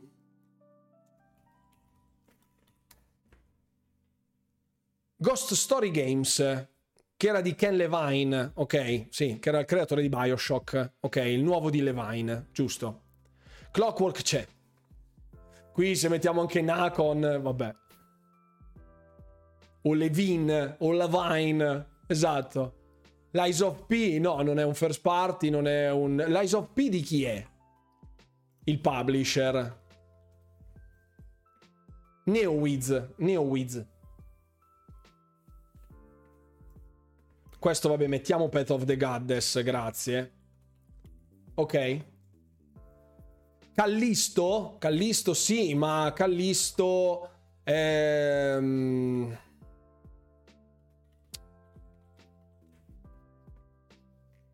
È di Crafton. Atlas Fallen messo. Solstice, orgoglio italiano, sì, però. Dove vuole arrivare? Mo te faccio vedere. Allora. Allora, Flight Simulator non è un nuovo Triangle Strategy, giusto? Giusto.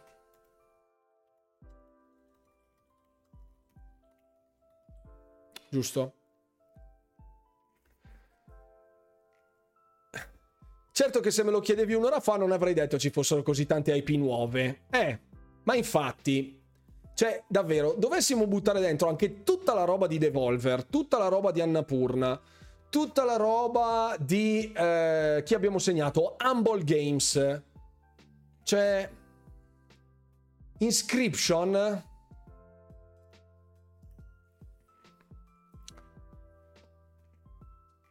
Inscription. Forspoken l'abbiamo messo? Sì, Forspoken c'è. Qui in Sega. Ah no, non l'abbiamo messo perché non è un first party eh, lo so, Inscription di Devolver, ma davvero dobbiamo fare anche quelli di Devolver? Perché davvero cioè, è un bagno di sangue, eh? È un bagno di sangue. Se apriamo questi tre publisher qui è la fine. Fi- è la fine lì, eh? Eh sì, se mi mettete gli indie, 90% sono nuove IP. No, no, no, no, fermi, fe- ferma tutto. Fer- ci stanno tracciando, ti c'ha... No. Aspetti un attimo che Passerotto si è agitato, scusate. Passerotto, che c'è Passerotto? Ah, apri il tuo cuore, Passerotto, dici. Che cosa succede? Illuminaci. Che accade? Balan Wonderworld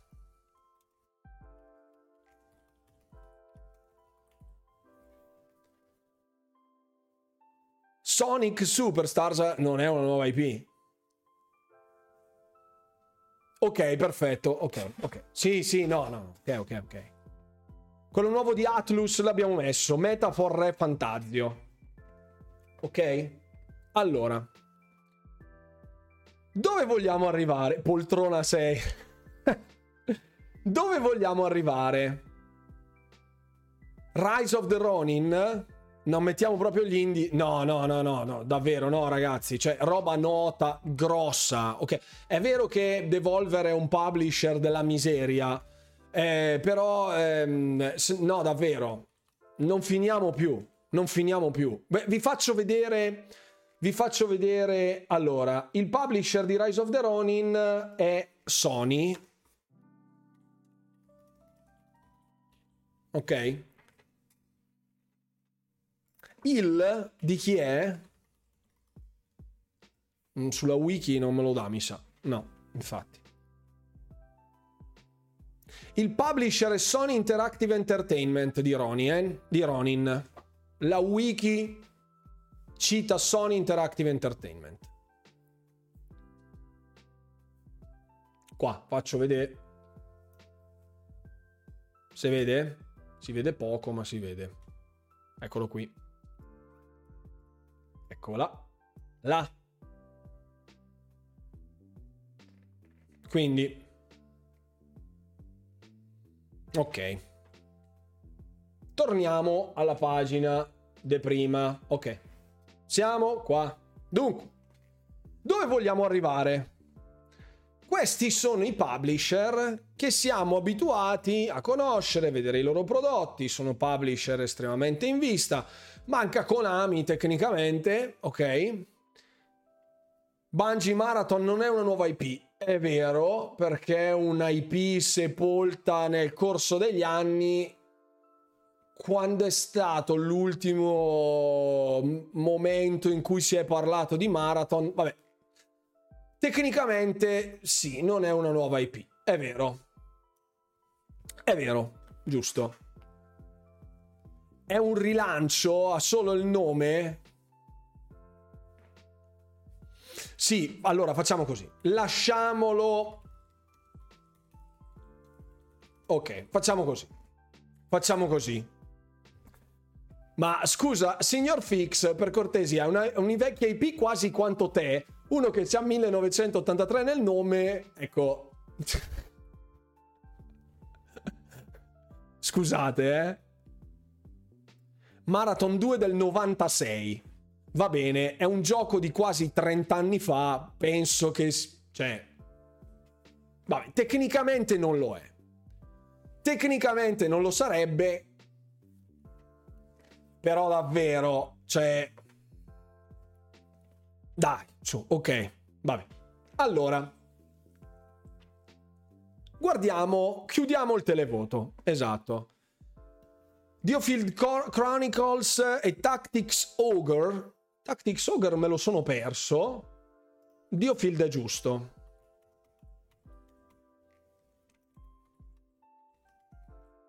Ok. Metal Gear Delta però non è una nuova IP. Perché il brand di Metal Gear è... Eh. Dopo andiamo a vedere, dopo andiamo a vedere. Tactics Ogre uscì sul NES. Forspoken non è un first party. Ok, Tactics Ogre non è un first party. Cioè, non è, un, uh, non è una nuova IP. Ok. Allora. Allora. Adesso facciamoci caso, ok? Fermo. Co- cosa succede? È fermo da vent'anni? Metal Gear? Sì, vabbè, cioè... Ok. togliamo Marathon di Bungie. Basta. Sì, giusto. Non si fanno preferenze. Sì, appunto.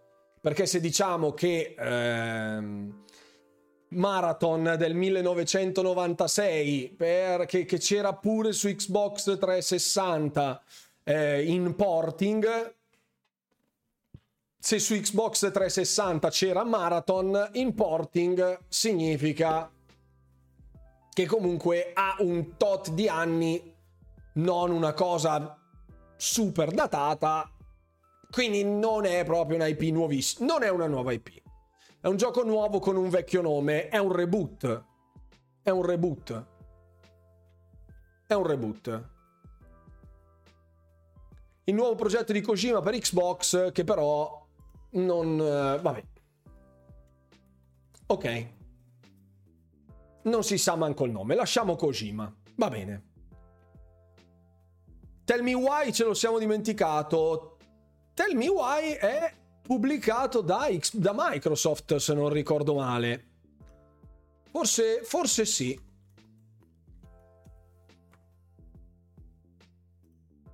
Sì, tramite Xbox Game Studios. Esatto. Ok, giusto? Sì, sì, sì. Project Dragon l'abbiamo messo. L'abbiamo messo. Allora, dove vogliamo arrivare con tutta sta carrellata di roba? Allora, in primis in primis, terremo questo elenco perché ci servirà per anche la prossima puntata. Perché poi vi spiegherò. Forspoken di Square. sì, non è, non è di Sony, ma è di Square, quindi qua. Giusto. Giusto. È agosto 2020? Non rientra. Agosto?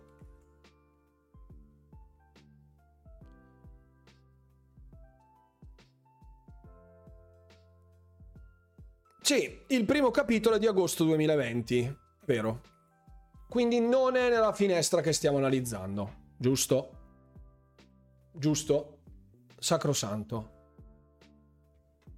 Valkyrie Elysium di Square. Non lo so, non lo conosco francamente. Allora, facciamoci un'idea più o meno, ok? Di quelli che conosciamo, di quelli che, di cui abbiamo parlato. Octopath Traveler non è una nuova IP perché è uscito il 2, quindi non è una nuova IP. Allora, alla luce dei fatti, a conti fatti, con 1, 2, 3, 4, 5, 6, 7, 8, 9, 10, 11, 12, 13, 14, 15 publisher che abbiamo preso in considerazione. Hellblade è un first party, ma il nuovo capitolo non è una nuova IP. Su 15 publisher che abbiamo preso in considerazione, quindi abbiamo 5 per Ubisoft, 1 per CD Projekt, 4 per Sony, mamma mia, 3, 4, 5, 6, 7, 8, 9, 10, 11, 12, 13, 14, 15, 16, 17, 18, 19 per Microsoft. 1 per From. 1, 2, 3, 4, 5, 6 per Square. 1 per Sega Atlus. 1 per Koei Tecmo. 5 per, 4 per Warner Bros. 1, 2, 3, 4 per Electronic Arts e fa ridere che ci sia un titolo sportivo come nuova IP, però effettivamente, effettivamente è così. Sony ha tutti i game as a service, allora imbottiamo allora, imbottiamo, imbottiamoli, forza. Io non, non li conosco tutti a memoria, ve lo dico francamente. Ok, va. Quello di Heaven Ok, Haven. Ok, che si chiamava, come caspita si chiamava? Aspetta che abbiamo qua la roba. Aspetta, aspetta. Aspetta che c'ho qua tutto. Don't it. Don't it. Ciao. Guarda qua. C'è la situazione dello showcase. Guarda qua. Sony, ciapa. First party. Che succede? Ok. Concord e Fair Games. Concord e Fair Games. Dove sta Sony? Qua.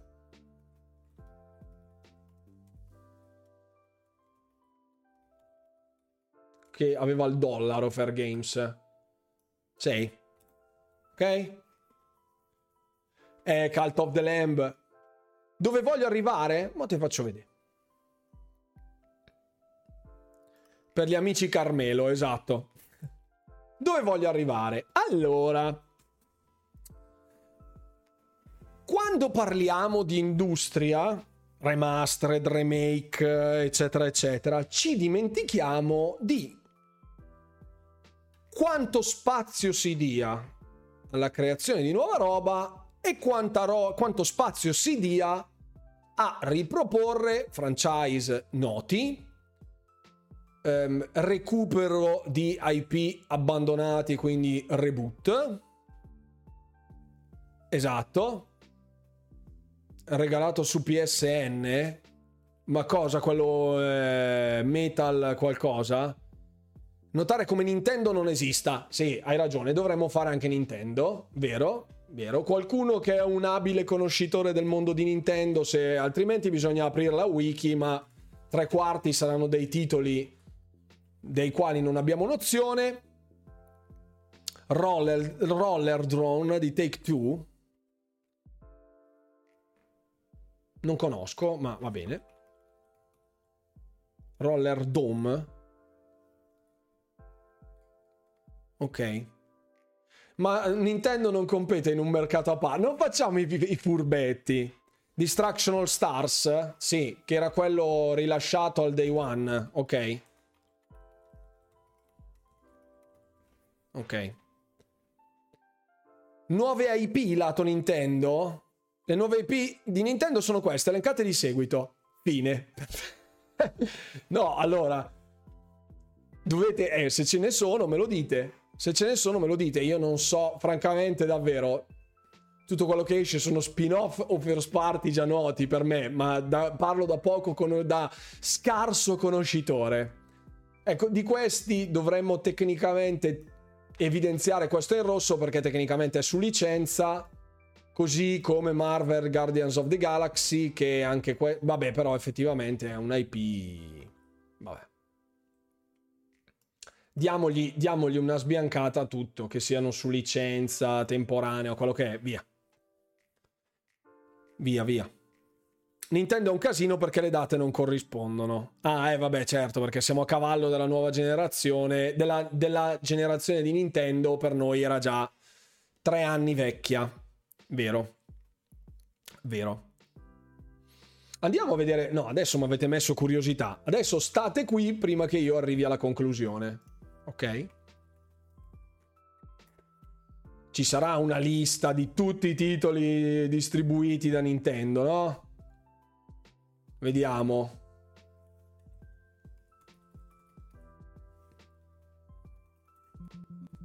No, non me lo dà la lista dei titoli pubblicati da Nintendo. Sarà in fondo. Products, videogames.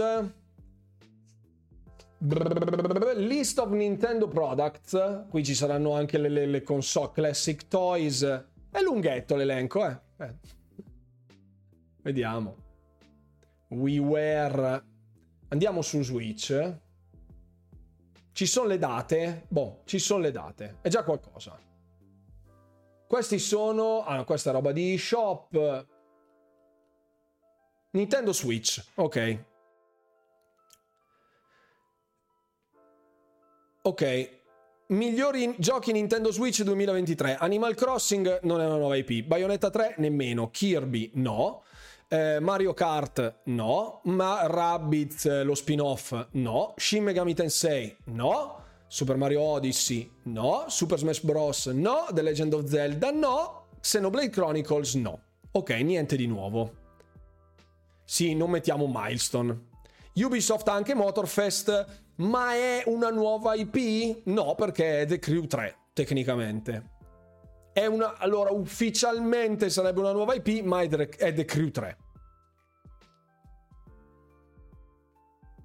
Ok. Beh, giusto per... Eh... No, aspetta, aspetta, aspetta, scusate, no, adesso va bene tutto, ma... Questi erano... Ok, questi qua erano quelli dell'eShop. Cos'è sta roba?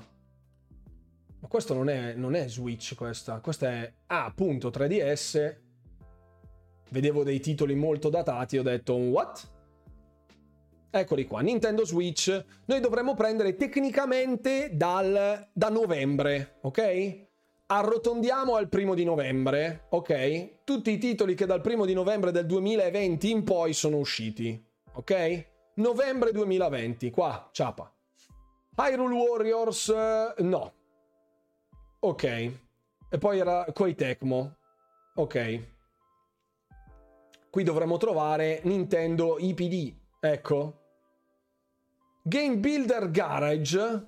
Game Builder Garage è una nuova IP di Nintendo. Miscredenti.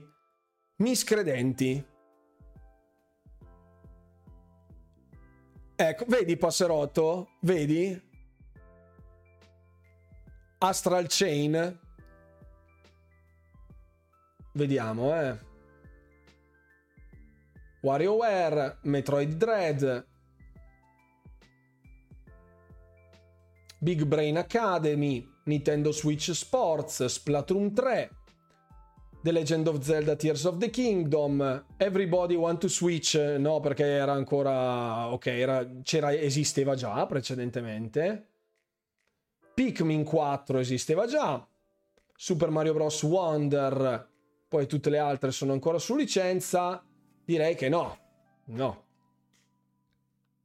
no, non ci sono, no. This War of Mine, eh lo so.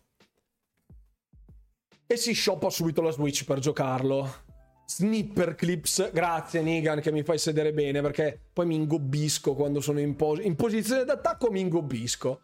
Allora, di tutta questa roba, Nintendo qui vabbè, potremmo... Mm, ci sono dei titoli ridicoli, ma vabbè. Riders Republic di Ubisoft, sì.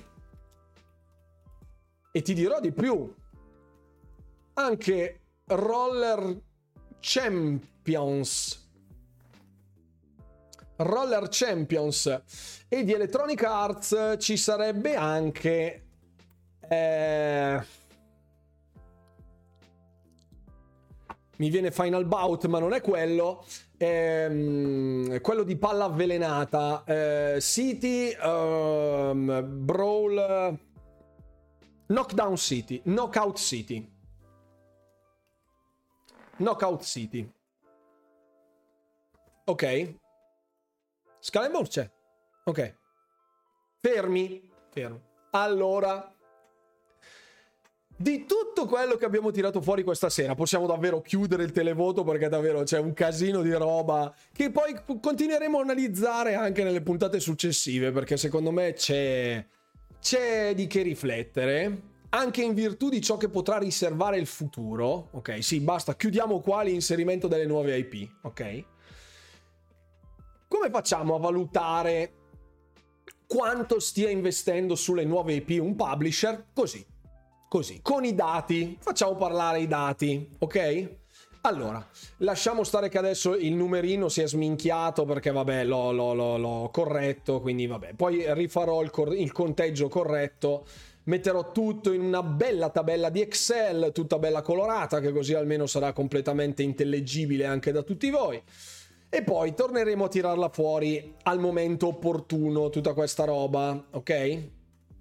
Magari Devolver però andrebbe messo perché c'era... Beh, vabbè. Ok.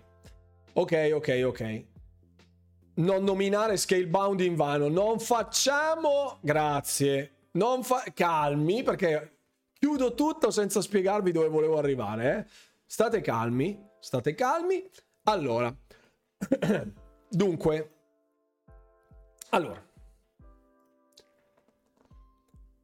di tutto quello che abbiamo visto questa sera, troppo spesso pensiamo a quanto i publisher siano impegnati a batter cassa, diciamoci la verità, perché abbiamo visto anche questa sera parlando di remastered, remake, reboot, di quanto sia facile, con estreme virgolette, ciao Massimo, grazie per essere passato, ehm, di quanto sia facile per i publisher andare a fare leva su proprietà intellettuali già esistenti, proprietà intellettuali già note e celebri per poter fare soldi con il minimo sforzo. Nintendo è campionessa in tal senso, ma non solo lei. E mm, il fatto che troppo spesso ci si lamenti del ritmo lento di produzione dei giochi è esattamente il rovescio della medaglia di tutto il discorso che abbiamo fatto fino a oggi, fino a ora, fino a questa sera, ovvero vogliamo tanti giochi o vogliamo giochi nuovi? Noi da utenti tecnicamente potremmo trovare giovamento nelle remastered, remake e reboot se non abbiamo mai giocato determinati titoli, ma questo vale per chiunque, uno che oggi entra all'interno dell'industria videoludica parte da un punto zero, ok? Quindi non ha conoscenze pregresse, non ha un background, tecnicamente dovrebbe recuperarsi 40 anni di gaming che è abbastanza impraticabile da un punto di vista esecutivo, ok? Quindi troppo spesso siamo sempre ipercritici e lo dico perché sapete che io ho una rubrica che si chiama Domenica è sempre polemica, ma la polemica va fatta nella misura esatta, congrua a cosa si sta analizzando. Noi stiamo analizzando adesso, in questo momento, il progresso dell'industria videoludica, come i publisher stanno investendo sulle loro nuove proprietà intellettuali e anche ipoteticamente, quanto tempo ci vorrà per averle. Tante volte sento solo ed esclusivamente lamentele sul eh ma basta sto gioco, è la nuova IP, è lo spin-off, è l'ennesima volta che viene riproposto con una salsa diversa, viene eh, colorato in una maniera differente, la visuale in un altro modo, però è sempre che la roba lì. Ecco, Troppo spesso sento delle critiche ultra sterili sul perché le nuove, i, le remastered, remute e remake siano il male, ok? Siano il male assoluto.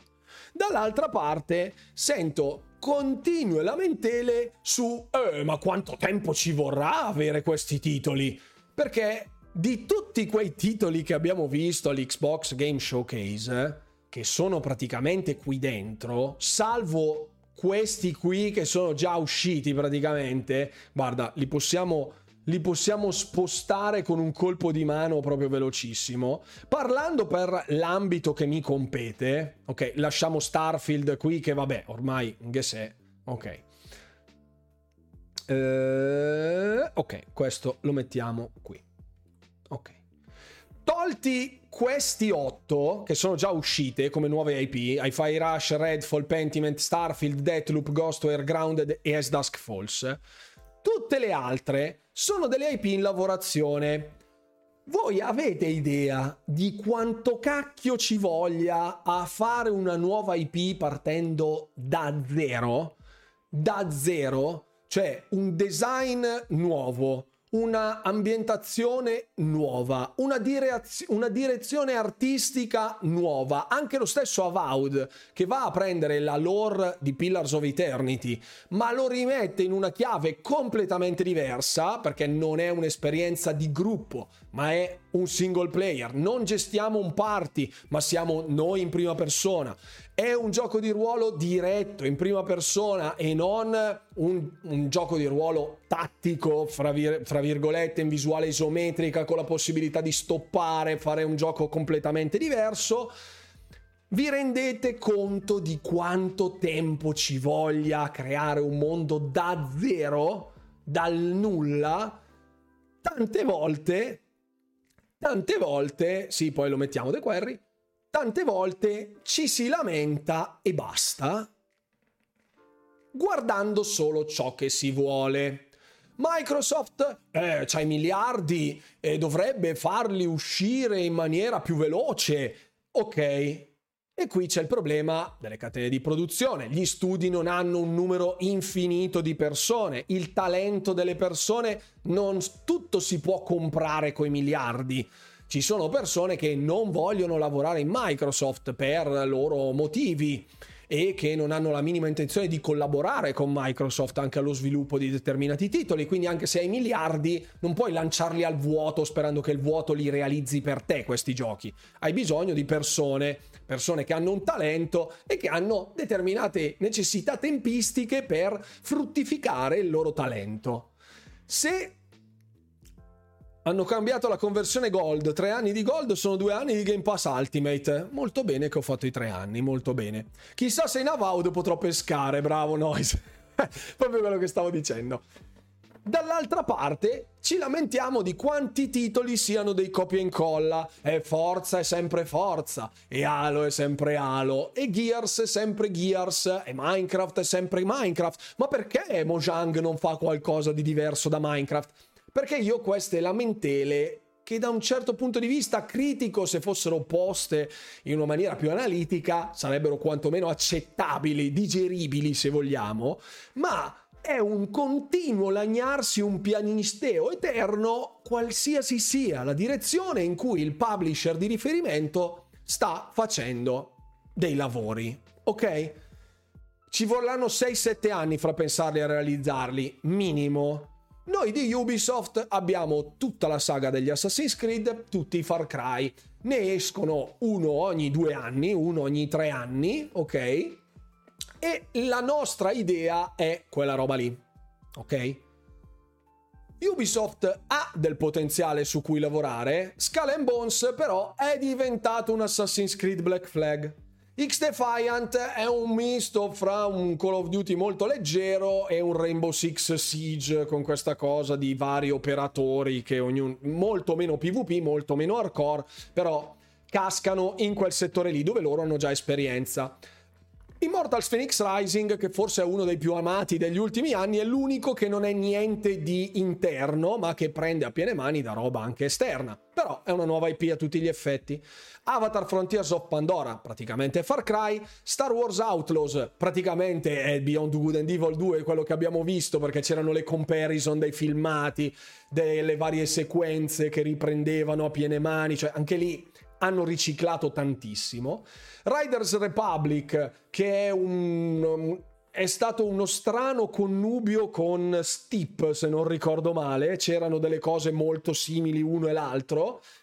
L'open world sportivo di quel taglio lì.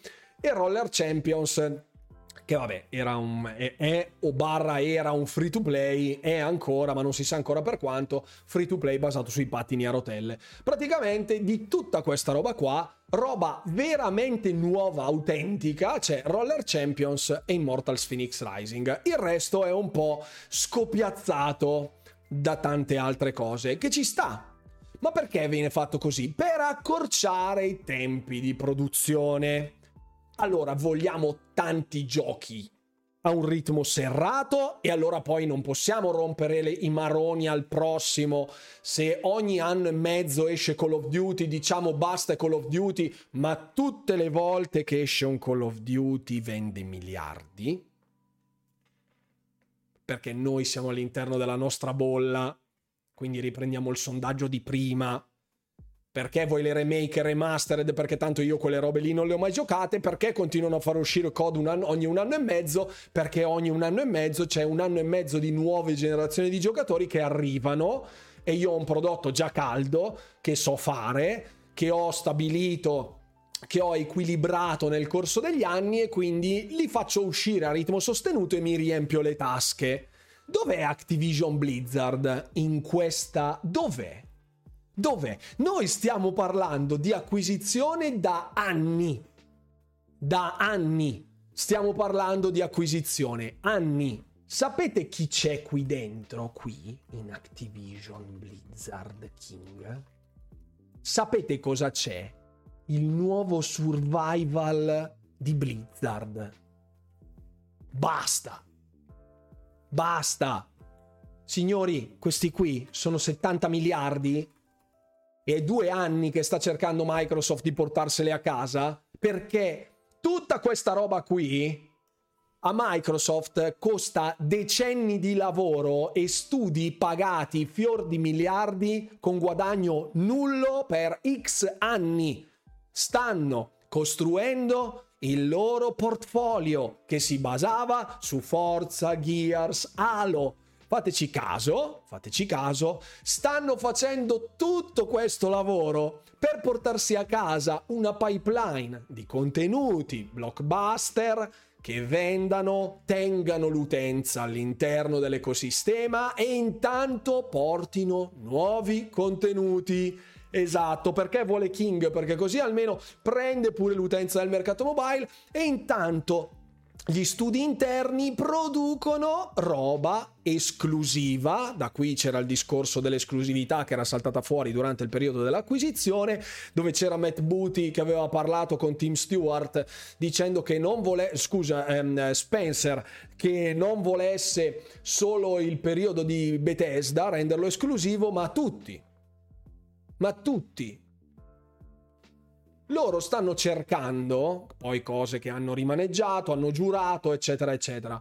Loro stanno cercando di avere un motore che gli fornisca soldi, e questo lo vedremo nella prossima puntata, lo vedremo nella prossima puntata della live, a meno che si parli di acquisizione, se arriverà sto fantomatico verdetto durante il weekend, e come ha fatto Sony con The Last of Us, God of War, eh, tutte le loro IP più blasonate, come hanno macinato soldi con i vari Uncharted, che adesso noi sembra che ce li dimentichiamo, ma nella prossima puntata vedremo tutti i first party che sono stati fatti in maniera ripetuta, ciclica, sequenziale, in modo da vedere di che cosa hanno campato questi publisher nel mentre che sfornavano le, nuovo, le loro nuove IP.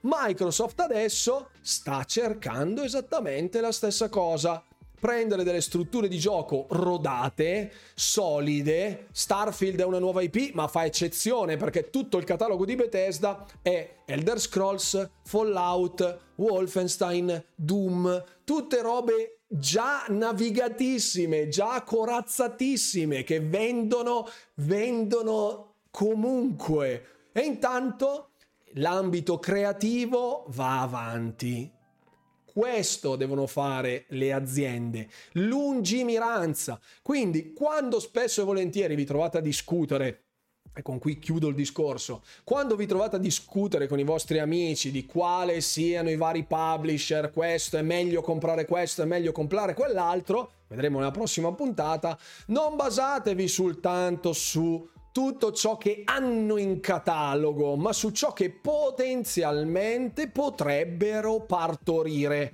Perché noi abbiamo messo in croce lo showcase di Sony, non perché Sony in quanto Sony, ma quello che ha mostrato è tutto ciò che Microsoft non sta facendo. Sta andando sui game as a service, sui multiplayer, sulle strutture ripetute con un certo tipo di approccio delle quali loro sono già abbondantemente padroni trovatemi nella pipeline di Microsoft qualcosa che sia stato proposto recentemente che sia in lavorazione in questo momento che vada a ricalcare il classico stile per cui è diventata famosa Xbox. Quindi lo sparatutto in prima persona di Halo, lo sparatutto in terza persona di Gears, il gioco di guida alla forza. Nei titoli di Xbox Game Studios non ce n'è nemmeno uno praticamente.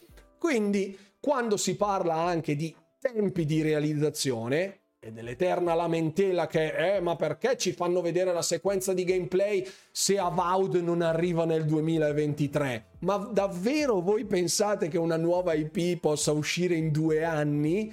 Siete fuori di testa. Quindi guardate davvero il futuro il lungo termine da oggi andando avanti magari peserete in una maniera differente tutto il catalogo che abbiamo di come un pacchetto remake bar remastered di Fable 1, 2 3 che potrebbe uscire sei mesi prima, un anno prima della release di Fable, sarebbe propedeutica a portare nuovi utenti che poi nel frattempo verranno accompagnati al nuovo capitolo, al nuovo stile di gioco, alla nuova linea produttiva. Tutto serve a far girare l'industria, loro a incassare, ma noi di queste cose dobbiamo esserne consapevoli per beneficiarne appieno, perché guardate che tutta quella roba qua per noi arriverà sul pass e di tutta questa roba qua sicuramente lì dentro ci sarà qualcosa che è costato anni di sviluppo, tralasciando tutti i progetti che ancora non sappiamo perché di molti studi ancora non sappiamo niente e che davvero nonostante ci sia questa spada di Damocle della, dell'acquisizione sulla testa degli utenti di Xbox, pronti già a darsi fuoco se l'acquisizione non passerà, che non ci serve l'acquisizione. A noi non serve, serve a loro per fare un boato di soldi e probabilmente a più di qualcuno per giocarsi i titoli Game Pass che verranno su Activision Blizzard King. Ma in termini di potenziale di nuove IP e di come stanno strutturando il lavoro, secondo me sono nella direzione super giusta, super giusta. Servirà tempo, quindi munitevi di pazienza, però fiducia. Questo è il discorso che volevo farlo e eh, serve per il mobile. Lo so, lo so, lo so. Ma nella prossima puntata vedremo anche tutto il resto di come le IP siano piantate all'interno del, dei, vari, dei vari publisher e parleremo ovviamente in funzione delle prossime acquisizioni post Activision Blizzard King e di come tante acquisizioni quali noi, sulle quali noi sbaviamo copiosamente non sono convinto siano proprio delle ottime acquisizioni. Però ovviamente Detto questo, il gusto personale di ciascuno regna sempre sovia- sovrano. Phil ha detto che la ruota ha iniziato a girare. Sono, sono, d'accordo, sono d'accordo. Detto questo, ragazzi, grazie per essere stati qui con me fino alla fine della serata. È stata molto lunga, il discorso è stato molto complesso. Fateci una riflessione sopra. Domenica continueremo a parlarne e magari vi leggerò la super, la super, il super articolo delle famose risate che Nintendo fece addosso a Xbox molto romanzate. Ci vediamo domenica sera alle ore 21. Come sempre, seguitemi su tutti i miei social, il canale Telegram delle notizie, il canale YouTube, il primo e il secondo. Davvero seguitemi dappertutto e non mi resta altro che augurarvi, eccoci qua, come sempre, buon divertimento gamers. E alla prossima.